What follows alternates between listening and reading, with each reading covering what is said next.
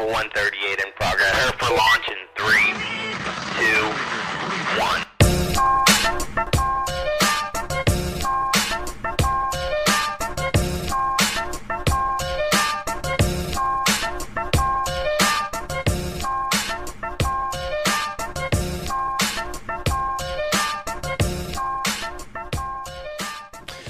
Κυρίες και κύριοι, καλησπέρα σας. Καλώς ήρθατε στην εκπομπή Σου γυρίζει το μάτι νούμερο 283 στο ραδιόφωνο του The Press Project. Από όπου θα μας ακούτε για τις επόμενες δύο ώρες και μας ακούτε και από το κανάλι του The Press Project στο YouTube. Κάθε Τρίτη 9 με 11 πιστή στο ραντεβού μας.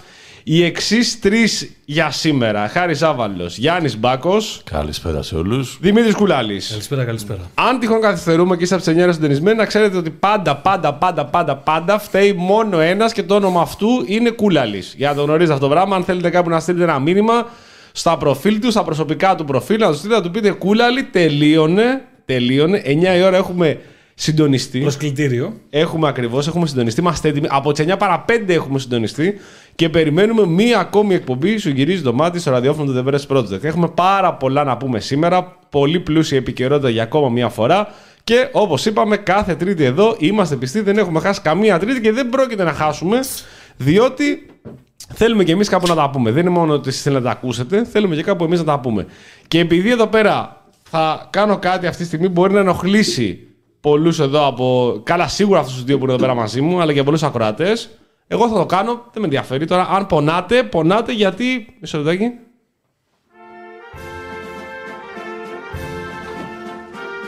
Ε, Κάτσε, κάτσε, κάτσε. Να σκοτώσουμε, να σκοτώσουμε, να σκοτώσουμε. Κάτσε κάτω. Δεν θα τελειώσει πρώτα.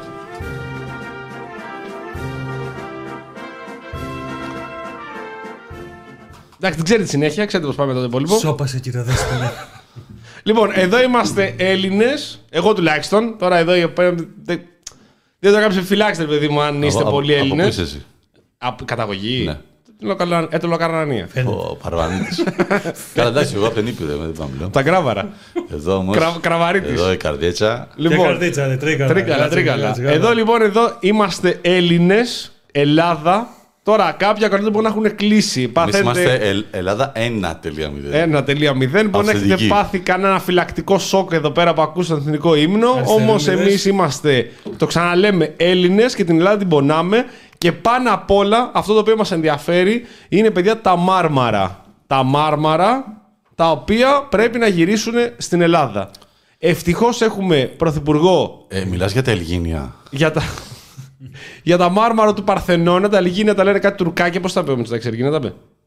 Ε, δε- εγώ βασικά μόνο διάβασα τη δήλωση του. Ωραία, ωραία, ωραία, ωραία, ωραία. Εδώ λοιπόν που είμαστε Έλληνες, θέλουμε να γυρίσουν τα μάρμαρα. Εγώ Είναι- έτσι κι αλλιώς δεν ξέρω εδώ, αν είμαι- είναι εδώ είμαι για τη ζωή. Για τις Και επόμενες. καλή ατάκα αυτή για πέσιμο από μαρμαροκολόνα μου. Που μπορείς να πεις τέτοιο, Κου- ορίστε. Κουμπίνια έφτιαχνε ο πατέρας. Ακριβώς. Ο Βέγκος. Και ευτυχώς έχουμε αυτόν τον πρωθυπουργό. Ευτυχώς έχουμε τον Κυριάκο Μητσοτάκη, ο οποίος Ευτυχώς, και αυτός είναι Έλληνας. Και πηγαίνει στην Αγγλία και ρίχνει φάπες. Σαν τον Κωνσταντίνο Κυρανάκη. Στον ε, Σούνακ, πώς λέγεται αυτό στο. Τζανετάκο τον έκανε. Καλά, τον τρέλανε. Τον τρέλανε τον τέτοιο. Ο οποίος δεν φοβήθηκε, κρύφτηκε. Κρύφτηκε. Όπως κρυβόταν και ο Αλέκ Τσίπρας όταν ήταν για τα, για τα debate. τα debate. Για τα debate κρυβόταν η κοτούλα. Έτσι λοιπόν και ο Σούνα κρύφτηκε και ακύρωσε την ε, συνάντηση που είχε κανονίσει με τον Μητσοτάκη διότι ήταν έτοιμος Κυριάκος Μητσοτάκης, Γιώ- Γιώργος Γεραπετρίτης και ο Άκης ο Σκέρτσος να μπουκάρουν μέσα στο Βρετανικό Μουσείο Και η Τέρνα έχει έτοιμη τη σύμβαση πάρει για να ακριβώς, φέρει ναι. τα. Τα Ελγίνια. Τα μάρμαρα. να πάρει τα μάρμα του Παρθενώνα και τα φέρει πίσω. Ήταν έτοιμη, υπογεγραμμένη Ναι, κανονικά. ναι, ναι, ναι. Είχε, είχε υπογράψει η, η κυβέρνηση και περίμενε να υπογράψει Και η Τέρνα. περίμενε, ναι, περίμενε να Τους θα υπογράψει. πάει έτοιμα γιατί είναι η γραφειοκρατία είναι, είναι, είναι απίστευτη, απίστευτη στην απίστευτη. Ελλάδα. Απίστευτη. Πάλι καλά που έχει βρεθεί αυτή η εταιρεία του πεθερού. Μπράβο. ε, Και μπορεί και μας δουλεύουν λύνει κάποια πράγματα. τα χέρια. Ναι, ναι, ναι. Αλλά εμείς θα θυμίσουμε ότι ακούμε την εκπομπή μέσα από το κανάλι του The Press Α, Project ναι, στο είναι και YouTube. αυτό, είναι και αυτό, σωστό. Το Όπου ξέχασα. κάνετε Απ' την- like, απ' την πολύ πατρίδα. subscribe από την πατρίδα, ναι. Ε, κουδουνάκι και τα λοιπά. Όσοι είστε μέσα, να παρακαλούμε να κάνετε like. Είστε περίπου 200-300 άτομα. 66 μόνο like να παράδεκτο. Ελάτε να γινόμαστε, πάμε. Ε, ναι, γιατί θέλει και ο Κούλαλης εδώ. Ξαναβάλω εθνικό ύμνο να πατήσετε like. Το Οπωσδήποτε. λέω, ξέρετε. Πω, πω. Για να δούμε. Δεν βλέπω να αυξάνονται. Στο κλείσιμο. Δεν βλέπω να αυξάνονται. Θα το ξαναβάλει. το έχει ξανακάνει. Το κάνω σαν Ε, nerd. λοιπόν. Ξεκίνημα και κλείσιμο. Μετά έπα, ε, έπαρ σημαία. Μας Και ακούτε υποστολή. και στο ραδιόφωνο The Press Project σήμερα, νομίζω. Επιβεβαιώστε. Ε, λοιπόν, ε, τι άλλο θέλω να πω; Μας ενισχύει δεν πάει με coffee pad. Μπράβο. Κούπες και λοιπά, όλα τα έχουμε πει. Είναι χίλια υπομένα. Ευχαριστούμε όλους όσοι έχουν αγοράσει. Και αν κάποιος δεν έχει λάβει κούπα, ας στείλει ένα email ή ένα μήνυμα στην πλατφόρμα από όπου έκανε ε, τη δωρεά. Σήμερα ο Δημήτρη Κουλάλης φοράει ωραίο μπορντοροδοκόκκινο παντελονάκι με Stan Smith από κάτω, πεντακάθαρα πλημμένα πλυντήριο. Αυτή τη φορά πιστεύω δεν είναι μορομάντιλο αυτό. είναι μορομάντιλο Είναι αυτή τη πολύ φορά, ναι. άσπρα. Ποτέ δεν είναι Και, μορομάντιλο. και ζακετούλα γκρι με μεγάλο κουμπιά αυτές τις μοδάτες. Και από μέσα τι που καμισάκι είναι αυτό. Πουά. Τι μαραβέγια που κάμισε φοράει Ε, πάλι. ναι. Πουά, Μαραβέγιες. πουά. Ναι, ναι. Μπρα- Την τη κάλτσα. Και, και σήμερα είναι και λίγο. Το μουσάκι δεν είναι πολύ πετυχημένο. Οι γραμμούλες δεν είναι όπως πρέπει. Δεν είσαι στραματσόνη σήμερα. θα Κανονικά πάω- είσαι στραματσόνη. Θα, θα πάω, θα πάω στο. Για, για όσους δεν ξέρουν, θα, θα, θα βάλω ένα story στο Instagram που θα μπείτε να μας ακολουθήσετε όλοι. Θα βάλω story Δημητρικού Λαρισερίου για να τον δείτε να τον Από καμαρώσετε. άλλη κάμερα, μου Η λέει. υπόλοιπη Από άλλη. κλασική λέξη για άλλοι δύο. Καλά, ναι, εδώ πέρα ερχόμαστε από ό,τι Πρέπει, βρήκαμε. πρέπει να μιλήσω για τις κάλτσες μου. Θα τσου- Α, δε- Για να το Η, η περίμενε. κάλτσα, Μπορούμε να το η αποφύγουμε; κάλτσα είναι παπάκι Να σου με πω. σκούφο Άι Βασίλη. Τι παπάκι, ρε μαλάκα. μάσα. Ενώ, ενώ Στα λεπτούς χρώματα του εκεί, παντελονιού, έτσι. Όσα κορίτσια ακούνε, πιστεύω έχουν κλείσει το ραδιόφωνο έχουν φύγει. Θα βάλω εθνικό ύμνο, δεν γίνεται. Για βάλε, βάλε. Δεν πειράζει, εγώ θα είμαι Πού- αυτός μου. Πού είχαμε μείνει, εδώ είχαμε Αγόρι μείνει. μου. Εγώ θα είμαι αυτός μου. Συνεχίζει. Εγώ με τα παπάκια μου. Ναι. Ο άλλος με το εθνικό ύμνο. Λοιπόν, βαράνε τα Ε, Viber μπο- μέσα. Ορίστε, έκοψε το Viber να πούμε και δεν μπορώ να, ε, δεν μπορώ να εκφραστώ Μήπως σαν να, Έλληνας βάλουμε, που είμαι. μήπως να έχουμε κάμερα μόνο για τον κουλαλή. Μόνο κούλαλι θα Ε, παίζει σήμερα κάμερα. Εκεί είναι έτοιμη. Την κουμπώνα τώρα παίζει. Κούλαλι, Κάμερα θέλω σε να μένα. μου πεις τώρα Άλλωστε, εσύ. άλλωστε είναι ο μοναδικός που πραγματικά θα έχει κανένα πρόβλημα με την κάμερα. Είναι γεννημένος για, για την ε, Έλα, προβολή. εντάξει, σταμάτα.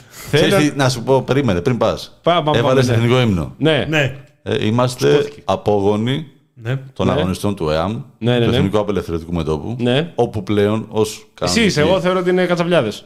Δεν είμαστε πατριώτε εμεί, ρε Μαλάκα. Είμαστε πατριώτες. Δεν ναι. είμαστε πατριωτική αριστερά. Με Α, τρελάνεις. είμαστε Κάνε- πατριωτική αριστερά, Ε, οκ. Μπερδεύτηκα τη γιατί γραμμή, τη γραμμή, θα βάλε τη γραμμή. Απόψη, ρε, Από μαλάκα. το πολυεθνικό ύμνο τώρα Εμείς, μπερδεύτηκα. λοιπόν, Τη Καταλάβατε. γραμμή. Ω πατριώτε θα, θα μετονομάσουμε το ΕΑΜ σε Ελγίνιο απελευθερωτικό μέτωπο. θα πάμε να φέρουμε πίσω τα μάρμαρα. Βάλε, βάλε καταρχά τα ακουστικά.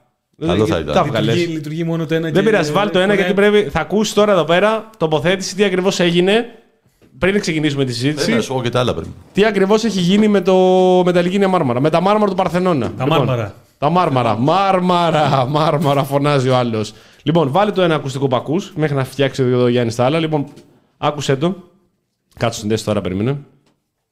Το κούμπωσε. Το κούμπωσε το Τζακ. Βάλε τα αυτά, στα αυτάκια στα όμορφα. Μπράβο. Λοιπόν. Now, l- let us be frank. Uh, Elgin stole the marbles. Βάλε, βάλε και εσύ να ακούσει. Πρέπει να το ξαναβάλω στην αρχή, να το βάλω και να το απολαύσουμε. Now, l- let us be frank. Άκου. Uh, Elgin stole the marbles. That's it. He came to an occupied country from the Ottoman Empire. He took people in the Acropolis Museum and he stole the marbles. And this is not the comments Adonis Georgiadis, Lord Byron. Είναι το ίδιο πρόσωπο ο Lord Byron και Αντώνη Γεωργιάδης. Ποιος είναι καταρχάς ο Αντώνη Γεωργιάδης; Ο Αντώνη Γεωργιάδης Πρώτα απ' ποιος όλα, είναι; Το βασικό. And who put the people Και in the γιατί- Museum of Acropolis; Και γιατί προσπαθεί να μιλήσει με προφορά; Δηλαδή, Αντώνη Γεωργιάδη. Ήταν λίγο Monty Python η... Εύκολα, εύκολα, εύκολα. Ήταν λίγο Monty Python. Επίσης, δεν μπορώ να καταλάβω εκεί το κομμάτι στο οποίο γυρνάει και λέει ότι πήραν ανθρώπους από το Μουσείο της Ακρόπολης. Υπήρχε Μουσείο Όχι, της Ακρόπολη. he put people. Έβαλε ανθρώπους στο μουσείο να πάρουν τα Ποιο μάρμαρα. μουσείο, στο Μουσείο της Ακρόπολης. Είχε Μουσείο της Ακρόπολης φτιαγμένο τότε; Κάτι είχε. Έλα, μωρέ, μωρέ, μωρέ. υπήρχε το όραμα τώρα. Κάτι Εντάξει, είχε, έλα, πάμε. μωρέ. Ναι. Εγώ πιστεύω δεν κατάλαβε τι έλεγε. Έπαιρνε ζωές, φίλε. Πραγματικά δεν. Ε, θέλω να, πριν πάμε για τα Μάρμαρα του Παρθενώνα λοιπόν και το σάλο που έχει σηκωθεί τις τελευταίες δύο Μνημείο μέρες προβλέπεται για αυτή η εκπομπή το σήμερα. Κυριάκο Μητσοτάκη, ναι, θέλω να πω την πάγια θέση την οποία έχω όλα αυτά τα χρόνια και θέλω να την επαναλάβω. Οπα. Λοιπόν, Ετοιμαζόμαστε για πατριωτική δήλωση πάλι. αν έτσι. κάποιο. Ναι, εννοείται. Αν κάποιος δεν γνωρίζει καλά αγγλικά, δεν είναι κακό. Αυτό Πραγματικά. πάει και για τον Αλέκ Τσίπρα Για όλους, ρε φίλε. Για όλους, και μάλλον. για τον Άδωνη Γεωργιάδη, τον Αντώνη Γεωργιάδη, δεν ξέρω ποιος είναι αυτός ο οποίος μιλάει. για τον τώρα. Χάρη τον Ζάβολα, Και μάλλον. για μένα. Και για μένα. Ναι, ούτε εγώ ξέρω καλά αγγλικά. Δεν έχει σημασία. Τρελαθούμε τώρα. Αν αύριο το πρωί αποφασίσει ο ελληνικός λαός να με στηρίξει Πού θα γίνει; στην κάθοδο του κάποιων εκλογών ναι, και να γίνω πρωθυπουργός της χώρας, Κάθοδος στον Δωριέ. Ναι, ναι, τόσο βαλέ. θα κάνω κάτι το οποίο πραγματικά θα μ, ε, τρελάνει τον κόσμο. Πες το. Θα, τρελάνει- θα πάρω μεταφραστή. Ε, Δεν το έχει σκεφτεί ποτέ κανένας αυτό το πράγμα. Οπότε Καινοτομία φαίνεται όμως. στην Ελλάδα, ναι. Καινοτομία. Όχι, το έχει σκεφτεί η Άγγελα Μέρκελ, ο Βλαδιμίρο ο Πούτιν, ε, όλοι σχεδόν οι ξένοι ηγέτε, οι σοβαροί ξένοι ηγέτε από σοβαρές σοβαροί, χώρες, εντάξει, παιδί μου, ναι. σοβαροί. Οι οποίοι ξέρουν πολύ καλά αγγλικά. Δηλαδή, ο Πούτιν δεν ξέρει μόνο καλά αγγλικά. Δηλώσου που την Αγγέλα, έλα. το- Ξέρει, το χτίζεις, θα σου το πω, ναι, χτίζεις ναι, ναι, σταδιακά, ναι, ναι, το ναι. χτίζεις, ναι. Οπότε γνωρέ- γνωρίζεις τουλάχιστον 17 γλώσσες. Καθότι πράκτορα ΚΚΜ ξέρει πολύ καλά και πολλές γλώσσες. Θα μπορούσε να μιλάει αγγλικά καλύτερα. Πολλές και καλές Πολλές και καλές γλώσσες, ακριβώς. θα μπορούσε να ξέρει καλύτερα αγγλικά και από τον, Γιο- από τον Γιώργο Πανδρέο, τον Γιώργο Πανδρέο που ξέρει πολύ καλά αγγλικά. Λοιπόν, είμαι σίγουρος ότι ξέρει καλύτερα αγγλικά. Όμως επιλέγει, σαν ε, πρόεδρος μιας κυρίαρχης χώρας, δηλαδή της Ρωσίας, να μην κάνει τη χάρη σε κανέναν να μιλάει αγγλικά και να βάζει μεταφραστή. Ναι. Σωστό. Σωστό. Δεν, Επίσης, όταν απευθύνεται στον δεν κόσμο. το κάνει για αυτό το λόγο, βέβαια. Τι Όλοι εννοείς; αυτοί που κα- το κάνουν αυτό το κάνουν ε, για να δηλώσουν την, ε, την θέση ισχύω του Ακριβώς. απέναντι στον Κυρίαρχη χώρα. ομιλητή. Ναι, ναι, ναι, ναι, ναι. Και, Είμαι ο ισχυρός, εγώ θα μιλάω την Και γλώσσα στον μου. υπόλοιπο κόσμο Εσείς, μιλάει. άμα θέλετε να μιλήσετε Μιλάτε ρώσικα, αγγλικά. μιλήστε. Μπράβο. Ναι, ναι, σωστό. και όπως από κάτω έχει κόσμο και πρέπει να μιλήσει και σε διεθνή κοινό, θα βάλουν τα ακουστικά τους, θα βάλουν το μεταφραστή, να μιλήσει με ένα μεταφραστή. Θα... Δεν χρειάζεται δηλαδή να μιλάς αγγλικά. Και εμείς που για μία ψήφο, Για σε μία εκείνο που ψήφο. δεν έχουμε Ναι, ναι, ναι. μάθει Μπράβο, ποτέ μπράβο, ποιο ήταν μπράβο, αυτό το ναι, ψήφισμα, ναι, ναι, δεν ναι. είμαστε η κυρίαρχη γλώσσα στον πλανήτη. Για Είναι μία τρομερό, ψήφο. Είναι τρομερό, πραγματικά είναι τρομερό. Απίστευτο. Τρομερό πράγμα. Ε, κάθομαστε και μιλάμε αγγλικά. Καθόμαστε και μιλάμε αγγλικά. Όταν λοιπόν υπάρχει πολύ μεγάλο ζήλος για την γνώση του πολιτικού αρχηγού, αν γνωρίζει καλά τα αγγλικά, είναι μία δήλωση τρομερής δουλοπρέπεια. Ναι. Δηλαδή ότι αν εσείς θεωρείτε, όποιο, από τους κρατούς αποκλείεται κάποιος να θεωρεί, ότι ένας καλός πρωθυπουργός ή ένας καλός πρόεδρος οτιδήποτε είναι καλός επειδή ξέρει καλά αγγλικά, είσαι βλάκας. Μάλιστα. Να το πω πολύ έτσι κομψά. Ναι. Είναι βλάκας. Δεν, Σύγχρονη μπορεί- δεν, δεν τοποθέτηση. μπορεί. Δηλαδή και ο Γιωργάκη Παπανδρέου. Εξαρτάται σε όλα τα περιθώρια. Και ο Γιωργάκη Παπανδρέου που Τις ήξερε συζήτησεις. πολύ καλά αγγλικά, δεν ξέρω αν το θυμάστε, ήξερε να αλλάζει αλλά αλυσίδα. δεν ήταν και πολύ καλός πρωθυπουργός. Ναι. Ενώ η οχταετία του Κωστού Σιμίτη που πήγε τη χώρα Ναι, εκεί την που πήγε την εκεί που οδήγησε, την πήγε. θυμάστε με τι αγγλικά την πήγε. Αγγλικάρες. Ναι. Αγγλικάρες. Ούτε με τα ελληνικά πήγαινε πολύ καλά. Αλλά... Με τα γερμανικά πήγαινε Με τα καλά. γερμανικά Ναι. πήγαινε καλύτερα. Τα γερμανικά πήγαινε τάπα. Πες τους κλόουν. Ε, κλόουν. Κλόουν λοιπόν της εβδομάδας πριν συνεχίσουμε. Τρεις. Τρεις η σημερινή κλόουν δεν τους Να γνωρίζεις. ψηφίζω. Δεν Όχι, τους γνωρίζεις. προφανώς. Για μένα είναι. secret box. Οπότε θα τους μάθεις τώρα. Ο Ναι. ένας είναι, αγαπητοί μας φίλοι, ο κύριος Βορύδης. Μάλιστα. Μάκης Βορύδης. Ο Μάκης ο Βορύδης. Ή αλλιώς το όνομά του πέσουν στο κανονικό. Όχι, δεν το θυμάμαι. Μαυρουδής. Μαυρουδής Βορύδης. Ο υπουργός. Αυτή τη στιγμή τι υπουργός είναι; Επικρατείας. Επικρατείας. Ο υπουργός Επικρατείας. Ο οποίος έμαθε το Σαββατοκύριακο, το γνώρισε. Του μα Σαββατοκύριακο του βγήκε ο Βαξεβάνης και γυρνάει και λέει: Μαυρουδή, αγόρι μου, σε παρακολουθούσε το Predator. Βγαίνει Δευτέρα πρωί ο Μαυρουδής και λέει: Ε, και, και τι έγινε, παρακολουθούσε. Έχετε κάνει μήνυση. Κατά γνώστον. Όχι, λέει, δεν έχω κάνει. Γιατί δεν έχετε κάνει. Γιατί αυτό θα περιπλέξει περισσότερο την έρευνα. Ξέρετε εσείς Και ποιο με θέλω, παρακολουθεί; εγώ, και θέλω εγώ να περιπλέξω ότι. Όχι βέβαια, όχι βέβαια. Μα σας παρακολουθούσαν. Ναι, το γνωρίζω τον παρακολουθήσω. Μου είχε στείλει η ανεξάρτητη αρχή διαφάνεια στον επικοινωνία, μου είχε στείλει έγγραφο το οποίο με ενημέρωνε ότι με παρακολουθούσαν με τον Predator. Και τι κάνατε γι' αυτό; Τίποτα απολύτως. Έχω να κρύψω Τι να τίποτα. κάνω. Τι, ναι, και στην τελική ανάλυση παρακολουθούσαν τι έγινε. Δηλαδή, κακό είναι άμα δεν είχαν να κρύψεις. Ωραία, το βορίδι το. Μας λες το λόγο. Ο Βορύδης. Πάμε, συνεχίζουμε. συνεχίζουμε. Σήμερα. Με, μ- μ' αρέσει η εκπληξή σου το μεταξύ. αρέσει, του μ' αρέσει, μ' Πορτοσάλτε. αρέσει. Λοιπόν, Λες, πρόσεξε να δεις Μα τι γιατί, Τι μα, για- καινούριο μα είπε, γιατί ναι, ναι. ο Άρης Τι καινούριο Πορτοσάλτε; είπε; Ε, ναι. Ναι. Επειδή λοιπόν ήθελα, κάναμε την εισαγωγή και θα πούμε και περισσότερε λεπτομέρειες για το πόσο ο Μητσοτάκης έριξε φάπες στον ε, Μοίρασε, Σούνακ, μοίρασε μοίρασε φάπες, φάπες μοίρασε φάπες. στον ε, Άγγλο Πρωθυπουργό, έγραψε σήμερα ο Άρης Πορτοσάλτε στις απόψεις που γράφει «Διεθνής κυριαρχία Μητσοτάκη». Η απόφαση ακύρωσης συνάντησης από τον Σούνακ έφερε τον Μητσοτάκη στο κέντρο της ευρωπαϊκής πολιτικής σκακέρας. Μάλιστα. Ρουά ματ στον τέτοιο σου.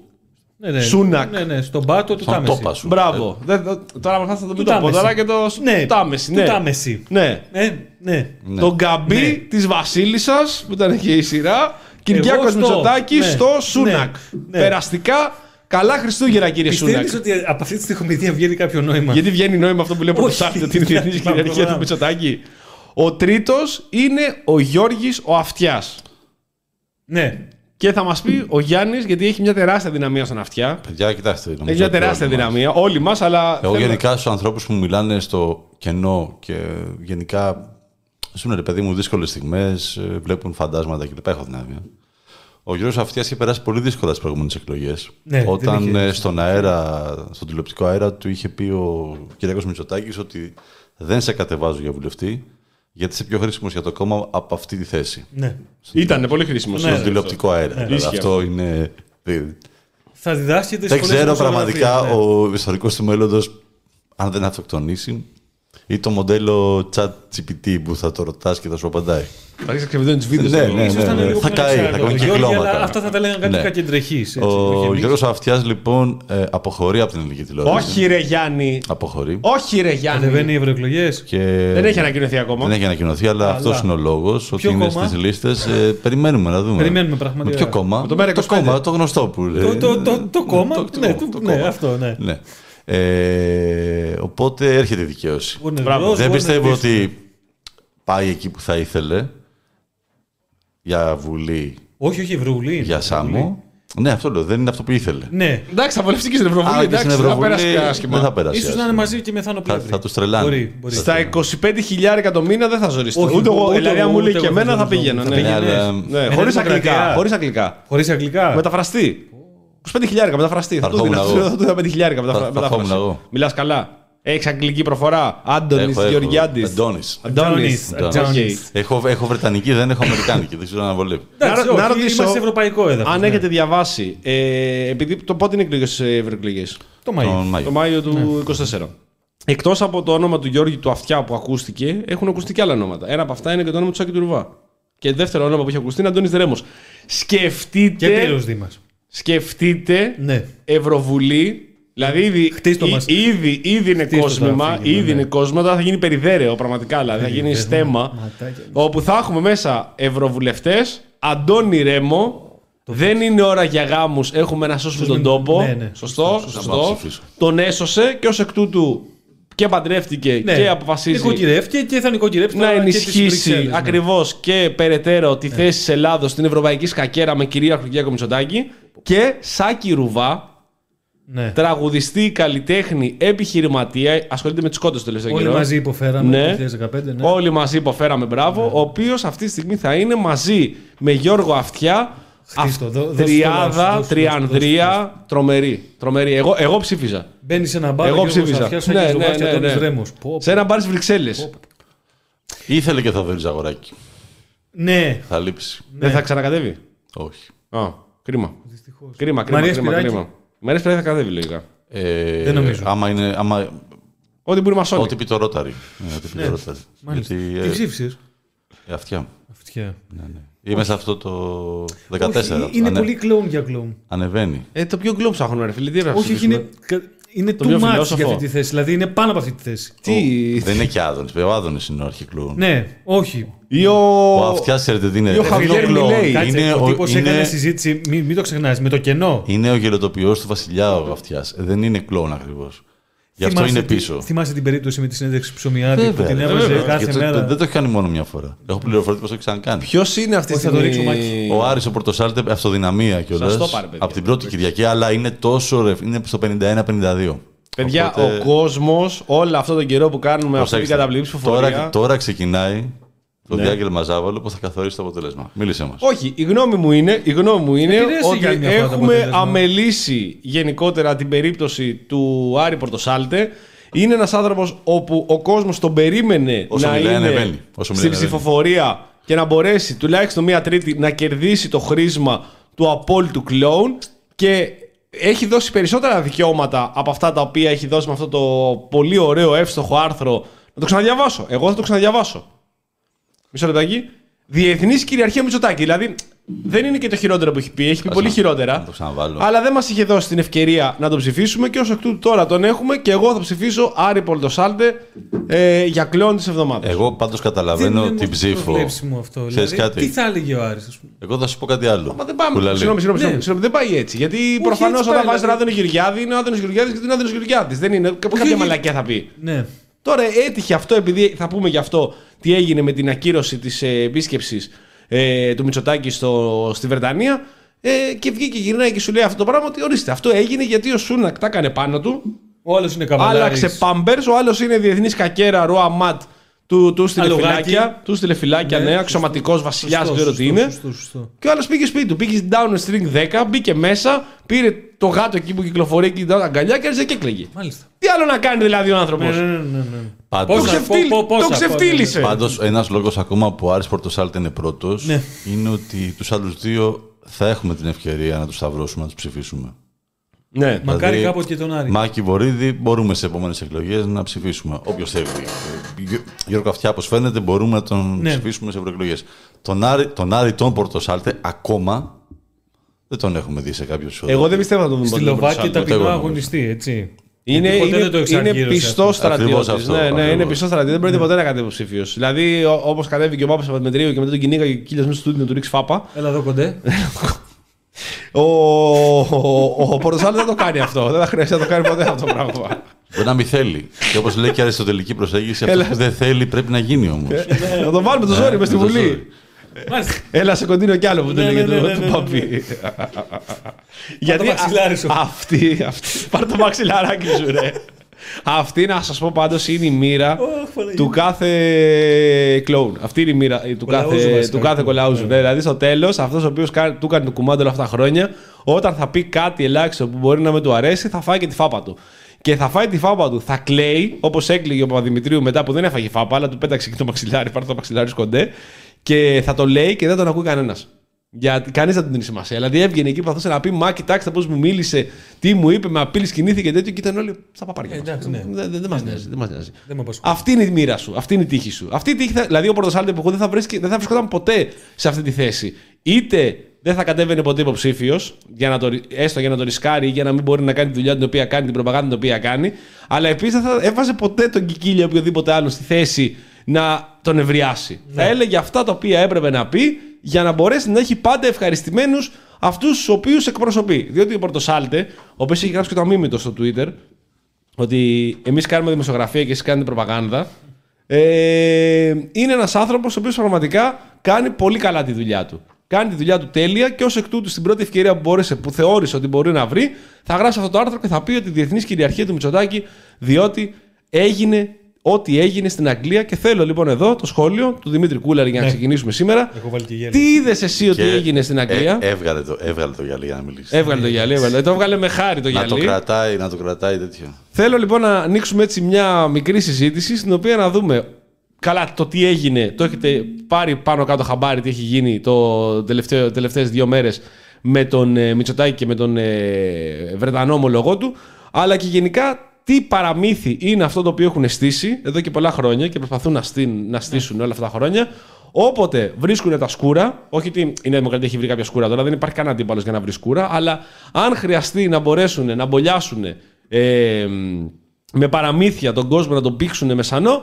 παίζοντας με τα ε, μάρμαρα του Παρθενώνα. Διότι η γνώμη μου είναι, και θα το συζητήσουμε αυτό το πράγμα, ότι όποιος ασχολείται με τα μάρμαρα του Παρθενώνα και με την πάγια, ε, το πάγιο αίτημα της ελληνικής πλευράς να επιστρέψουν στη θέση στην οποία πρέπει να επιστρέψουν, δηλαδή στην Αθήνα και στο Μουσείο της Ακρόπολης, αλλά αν το ασχολείται πολιτικός με αυτό, είναι ένας πολιτικός απαντεώνα.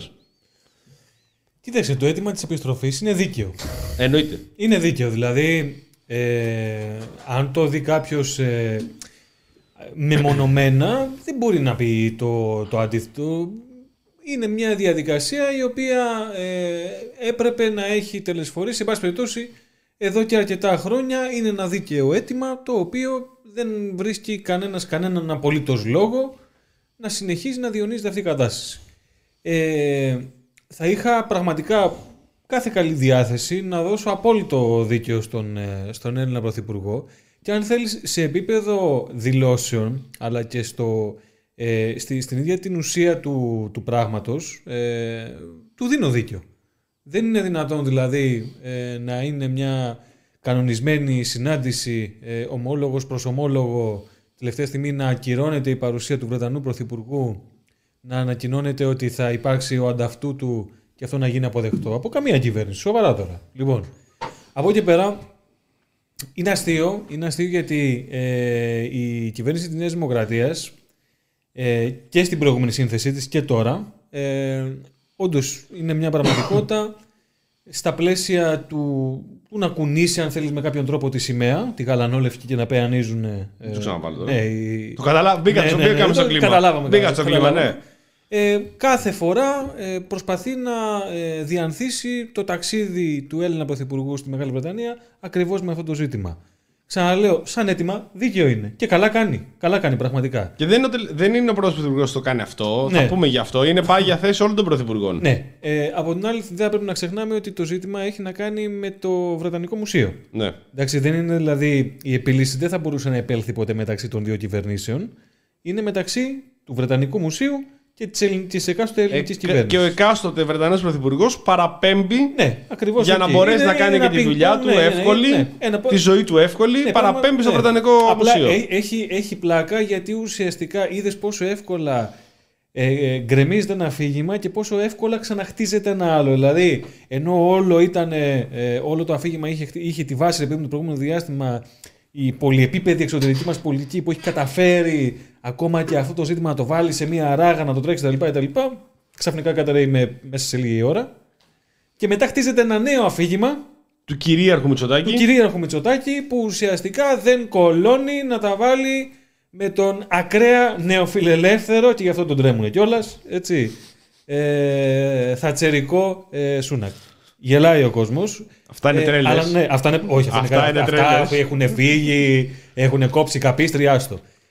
Απλά, πώς να σου το πω, ρε παιδί μου, ε, θα πρέπει κανείς νομίζω να βλέπει λίγο και τη συγκυρία. Η, η κυβέρνηση αυτή τη στιγμή, ε, ε, όντως, ελήψη ε, αξιωματικής αντιπολίτευσης, έχει να πραγματευτεί, ε, μάλλον έχει να διαχειριστεί μια κατάσταση στο εσωτερικό της χώρας που πηγαίνουμε στις ε, γιορτές μέσα σε ένα πολύ ζωφερό περιβάλλον. Έτσι, δηλαδή, και τα της οικονομίας ε, και σε ό,τι έχει να κάνει με το επίπεδο των, ε, των παροχών, της ενέργειας, όλα αυτά χρειάζονται κάποια αφηγήματα. Ε, το αφήγημα πολλές φορές καταραίει. Κούλαλη, θεωρείς αυτό ότι παίζει ρόλο, αυτό που παίζει για τη μιζέρια που πάμε στις εκλογές, διότι είμαστε. Στις εκλογές, στις γιορτές, έτσι. Στι γιορτές, Ναι. συγγνώμη, ναι, ναι. Και καλά, και στις ευρωεκλογές μετά. Θεωρείς ότι παίζει ότι στο ποσοστό αποταμίευσης προς εισόδημα στις χώρες Ευρώπης η Ελλάδα έχει καταφέρει για ακόμα μια φορά και είναι τελευταία στην αποταμίευση του 2022.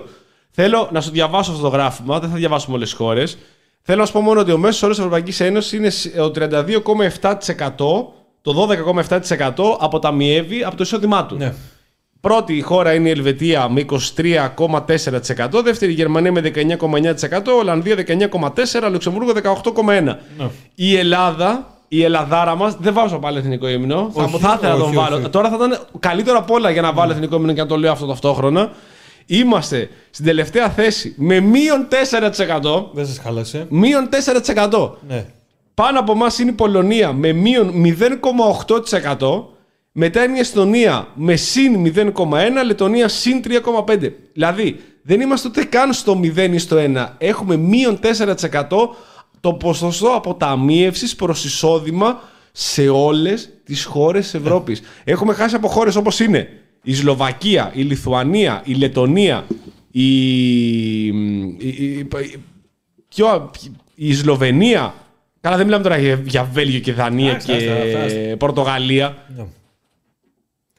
Αυτό τώρα δηλαδή που έχουμε τα μάρμαρα, και θέλω και το σχόλιο Ναι. του Γιάννη εδώ πάνω να το συζητήσουμε, είναι ό,τι καλύτερο. Όχι ότι έπαιξε πουθενά αυτό το γράφημα και αποφάσισε η κυβέρνηση να κάνει Όχι, αυτό δεν για να έπαιξε μπορέσει πουθενά, να. ρε παιδάκι. μου, Αλλά πρέπει να πουλήσεις Δηλαδή- κάτι. Δεν μπορείς να πουλήσεις εθνική υπερηφάνεια μέσα στη χώρα γιατί όλος μια βόλτα στο σούπερ μάρκετ να κάνει ή στα κόκκινα, πράσινα, μπλε πράγματα της ΔΕΗ τώρα. Της, ε, Τα, τα, τα τιμολόγια. Ναι, ναι, ακριβώς στι εταιρείες ενέργειας κτλ.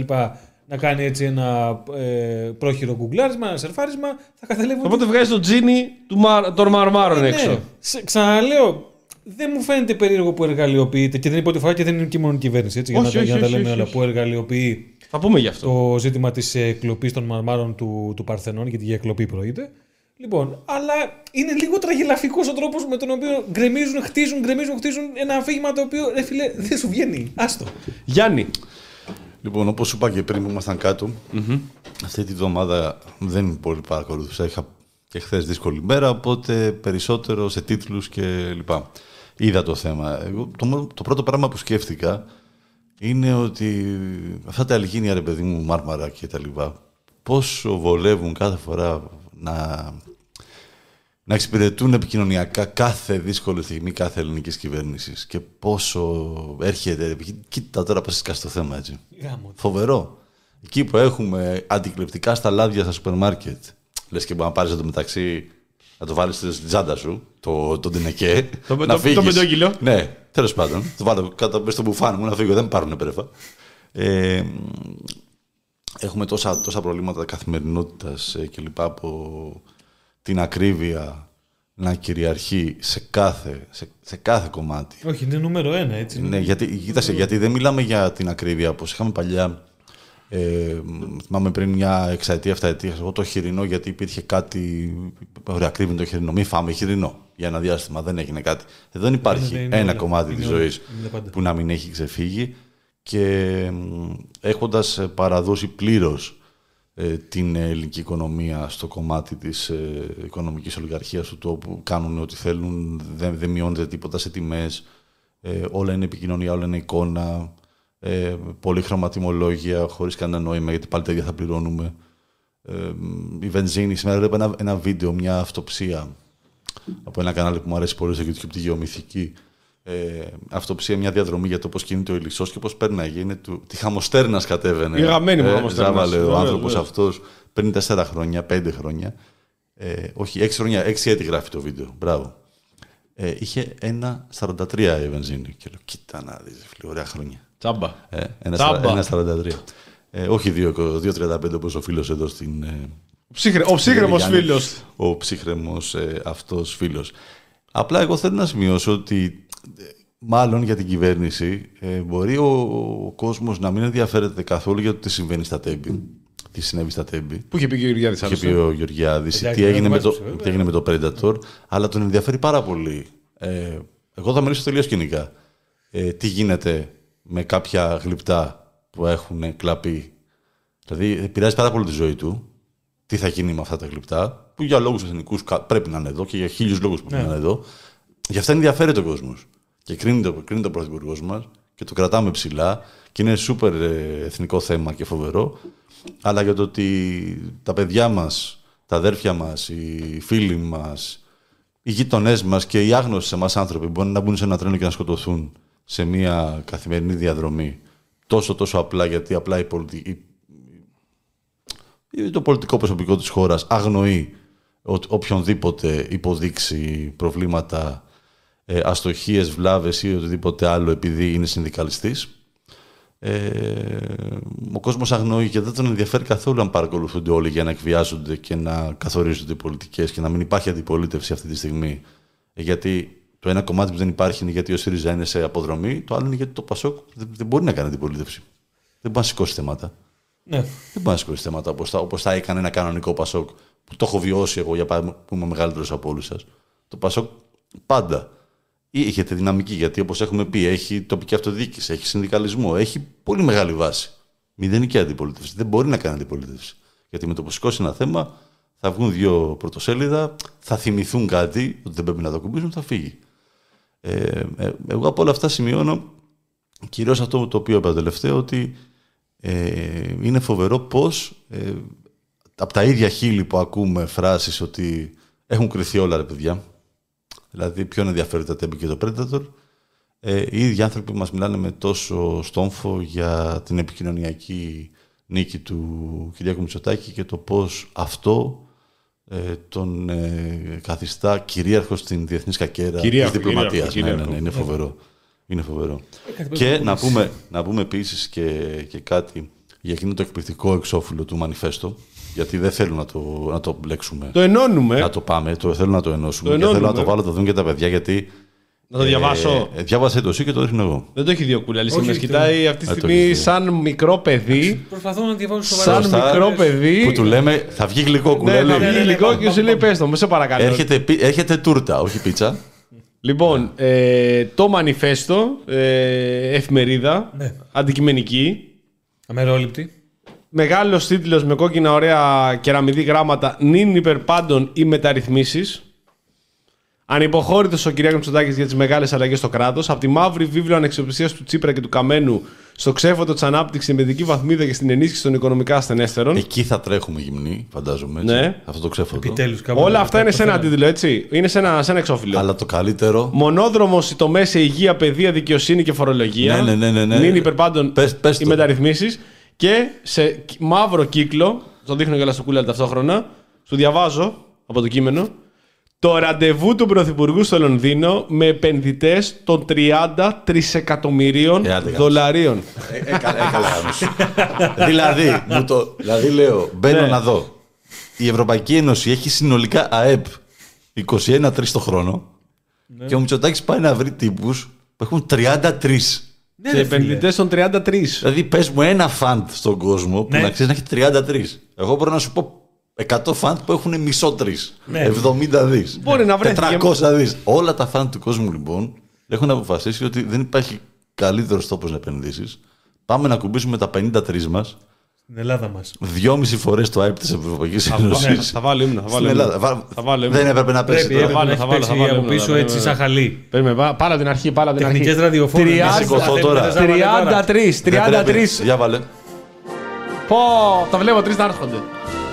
Εγώ, εγώ ανοιγοκλίνω και το στόμα μου σαν ποδοσφαιριστές. Ναι. Δεν περνάει η κάμερα. Δεν αξίζει ρε παιδιά, δεν αξίζει όλοι εδώ εμείς οι Έλληνες να σηκωθούμε όρθια αυτή τη στιγμή και όπως είχε γράψει και ο Μαυρίδης που είχε μπει και αυτός κλόουν, αν μπορούμε να αντέξουμε τόση ευτυχία ο ιδιωτικός τομέας. Δηλαδή, βλέπεις τώρα, βγαίνουν τώρα, δεν θέλω να του ονομάσω, δεν θέλω καν από, δεν θα πω ότι είναι Viet Congs, δεν θα το πω αυτό το πράγμα την Πολσεβίκη. Και γρα- λένε το γρα- γράφημα τώρα ότι είμαστε μείον 4% στην αποταμίευση. Ελάτε. Και έρχεται το μανιφέστο γυρνάει και σου λέει ότι ο άνθρωπος πηγαίνει στο Λονδίνο και μιλάει με επενδυτές που διαχειρίζονται 33 εκατομμύρια. Ξέρετε, Άντρος Γεωργιάδης, Γιώργο Αυτιά, ξέρεις πόσα πολλά λεφτά θα έρθουν στην Ελλάδα. Μπορεί να βάλει το μυαλό σου πόσα πολλά λεφτά μπορεί, να Πολύ καλά έρθουν. παιδί ο Κυριάκος. Λα- Σκεφτείτε το. Σκεφτείτε τώρα 33 εκατομμύρια. Τι θα κάνατε; Τι θα, καταρχάς θα μπορούμε να κάνουμε αποταμίευση. Να σου πω πώς θα έρθουν. 53 δάνειο από τις ελληνικές τράπεζες. Ναι. Ε, έτσι θα έρθουν. Όπως έχουν έρθει όλες οι επενδύσεις μέχρι στιγμής. Για να επιστρέψουμε στο θέμα λοιπόν των μαρμάρων μα, της, ε, ε, και των λοιπόν μαρμαροκολώνων που διεκδικεί εδώ πέρα η χώρα μας, θέλω να πω λοιπόν ότι όπως είπα και προηγουμένως, πλην της Μελίνας Μερκούρη, που δεν μου, είναι ιδιαίτερα- δεν μου ήταν ιδιαίτερα συμπαθής σαν πολιτική φυσιογνωμία, αλλά διε- ξεκίνησε και διεκδικούσε το συγκεκριμένο ζήτημα της επιστροφής και της επανένωσης των κλεμμένων ε, μαρμάρων από τον Έλγιν ε, στο, στο Μουσείο της Ακρόπολης, το οποίο φτιάχτηκε τα, επο- τα, τα μεταγενέστερα χρόνια. Και γενιάστηκε από. Από; Αντώνη Σαμαρά. Αντώνη Σαμάρα. Το οποίο, Υπουργό ο Πολιτισμού. οποίος είναι υπουργός πολιτισμού και αν πάτε μέσα και ρωτήσετε έχουμε από πού βιώσει, είστε, μαλάκα. ναι, και από πού είστε όλοι πάλι. Και ξέρετε, έχουμε ναι, ναι, βιώσει, εντάξει. έχουμε βιώσει Αντώνη Σαμαρά, Υπουργό Πολιτισμού. Δηλαδή, καταλαβαίνετε τι λέω. Έχω κάνει παρουσιάστε. Και παρέλαση. Γιατί όμως, γιατί, γιατί, γιατί τι Παρέλαση. έχει κάνει, έχεις πάει; Ε, καλά, έχω πάει στρατό. δεν- Κάποια στιγμή θα μιλήσουμε γι' αυτό. Ο Σπύρος ήταν στο Πολυτεχνείο και ο Ζάβορος στο στρατό. Αλλά δηλαδή. θέλω να πω λοιπόν ότι όταν ήμουνα εκεί που ήμουνα στα Γιάννενα 25η Μαρτίου, ε, ο επίτιμος τότε καλεσμένος ήταν Αντώνης Σαμαράς, Υπουργός Πολιτισμού. Βρέχει καταρακτοδός. Είμαι στο παρουσιάστε στην πρώτη σειρά προφανώς γιατί ήμουνα με τουλάχιστον 2-10 και δεν υπήρχε κανένας Όχι, όχι. Πιο ψηλός από μένα. Και όταν έκανε λοιπόν το παρουσιάστε και ήμουνα και βλέπουμε ότι είναι ο Αντώνης Σαμαράς, γιατί ήταν στη Μητρόπολη που ήρθε, ήμουνα σε φάση ότι δεν το πιστεύω ότι είμαι στο παρουσιάστε τον Αντώνη Σαμαρά, ο οποίος μόλις έχει γυρίσει στη Νέα Δημοκρατία από το 92 που είχε φύγει με πολιτική άνοιξη, Μητσοτάκη, πατέρα κτλ. Και μου φαινόταν πραγματικά ότι τρώω βροχή, κάνει τρελό κρύο, γιατί η γρασία Γιάννενα είναι αυτά. Και εγώ είμαι στο παρουσιάστε τον Αντώνη Σαμαρά. Πού να μου το έλεγε η ζωή μου ότι μετά από μερικά χρόνια θα γινόταν και πρωθυπουργός και θα έπεσε και καθοριστικό ρόλο που θα πούμε και μετά για τις δηλώσεις που έκανε για το γάμο Ναι. των ομοφυλόφιλων. Δεν το πίστευα πραγματικά. Δηλαδή, Και για τα ελληνοτουρκικά. Α, ε. άμα με ρώταγε τότε αυτός σε αυτήν την κέντρη φερή των 25 χρονών που ήμουν εκεί στο, Ματάκια μας. στο κρύο ότι από αυτό θα γίνει πρωθυπουργός, θα του λέγα θα τον πυροβόλα. Κάθε χρυσόφυλλο εκείνο. Ναι, Θα ναι, του λέγα, ναι. «Έλα, φύ- φύγε με να ανοίξω πυρ. Ναι, Επί ναι. τόπου. Τελικά λοιπόν, ο Αντώνης Σαμαρά που ήταν υπουργός πολιτισμού και είχε διορίσει όλη την καλαμάτα στο Μουσείο της Ακρόπολης. Περίεργο. Δεν το πιστεύω αυτό. Ναι, ναι, ναι. Εντάξει, ναι. Ε, στο, για, πάμε λίγο πάλι πίσω στα Μάρμαρα. Όποιος ασχολείται με την επιστροφή των Μαρμάρων, το οποίο είναι ένα διπλωματικό θέμα, το οποίο έχει χτιστεί εδώ και πάρα πολλά χρόνια, η γνώμη μου είναι ότι δεν πρόκειται να βρεθεί κάποια ε, λύση στο συγκεκριμένο και αυτό αποδεικνύεται από τις δηλώσεις και του ε, τωρινού Προέδρου του Βρετανικού Ναι. Μουσείου, πρώην Σωστό, πες Υπουργού το. Οικονομικών της ε, Βρετανίας, του Όσμπορν, ο οποίος, ε, ο πρόεδρος του Βρετανικού Μουσείου και πρώην Υπουργός Οικονομικών Τζορτζ Όσμπορν, έκανε πρόσφατα γνωστό ότι ο ίδιος είναι υπέρ μιας προσωρινής επιστροφής προσωρινής επιστροφής των γλυπτών του Παρθενώνα στην Αθήνα με αντάλλαγμα ελληνικές αρχαιότητες που θα εκτεθούν στο Λονδίνο. Αυτή είναι μια πρόταση από την οποία θεωρείται ότι μπορούν να κερδίσουν και οι δύο πλευρές. Οπότε, μέχρι και προχθές, και τα τελευταία δύο χρόνια, όπου αποφάσισε η Νέα Δημοκρατία να ανοίξει πάλι το θέμα της επιστροφής των μαρμάρων του Παρθενώνα από το Βρετανικό Μουσείο στην Ελλάδα, υπήρξε μία διαρροή η οποία έλεγε ότι η ελληνική πλευρά δύναται να αποδεχθεί την ιδιοκτησία των μαρμάρων από το Βρετανικό Μουσείο και να ε, επιστραφούν στην Ελλάδα με τη λογική δανείου ή αντιδανείου. Δηλαδή, θα παραδεχθούμε, θα αποδεχθούμε ότι αυτά ανήκουν στο Βρετανικό Μουσείο, διότι το Βρετανικό Μουσείο αποκλείεται να σου στείλει πίσω τα μάρμαρα, αν εσύ δεν αποδείξει το δικά του, γιατί άμα τα έχει Ναι. γυρίσει, δεν θα τα ξαναδούν και ποτέ πίσω, προφανώς. Και ακόμη καλύτερα θα γινόταν για το Βρετανικό Μουσείο να στείλουμε εμείς κάποιες αρχαιότητες οι οποίες θα μπορέσουν να ε, εκτεθούν στην, ε, στο Βρετανικό Μουσείο. Θύμησε μου ποιος είναι υπουργός πολιτισμού τώρα. Και Αυτή που ήταν και πριν δύο χρόνια, η Λίνα Μενδώνη. Ακριβώς Οκ. η ίδια. Οκ. Οπότε, Άρα ε, έχουμε έναν ε, οδικό χάρτη για το τι μέλλει γενέσθαι. άμα δεν τα τσιμεντώσει, Ναι. Δηλαδή αυτό θα Ναι, βόλευε κιόλας άμα είναι τη Μενδώνη. Άμα τα τσιμέντωνε ή τάθαβε, θα σου έλεγε ότι εμείς εδώ πέρα μιλάμε για μία ε, δανειοδότηση των, ε, α, των μαρμάρων στην Ελλάδα, προσωρινή το λέει και ο Όσμον και μόνο έτσι μιλάμε. Τώρα, το ότι πήγε ο Μητσοτάκης και βγήκε στην, προ- στην εκπομπή την προηγούμενη μέρα για το BBC και από ό,τι φαίνεται είχαν, υπήρχε μια συμφωνία ότι θα γινόταν συνέντευξη με τον Σούνα και δεν θα υπήρξε κάποια επικοινωνία, κάποια συζήτηση για τα μάρμαρα. Αυτό είχαν συμφωνήσει. Και αυτός αποφάσισε να μιλήσει για τα μάρμαρα, είτε γιατί θεωρεί ο Γιάννης ότι ξέφυγε, δεν καταλάβαινε καν τι έλεγε. Ναι. Ναι, τίποτα, έτσι. Άρα πατέρα, ό,τι είμαστε εδώ πέρα, Φίλε, μάρμαρα είναι πιστεύω, δικά μου, ναι. είναι, ναι, δεν ξέρει τι. 41%. Ναι.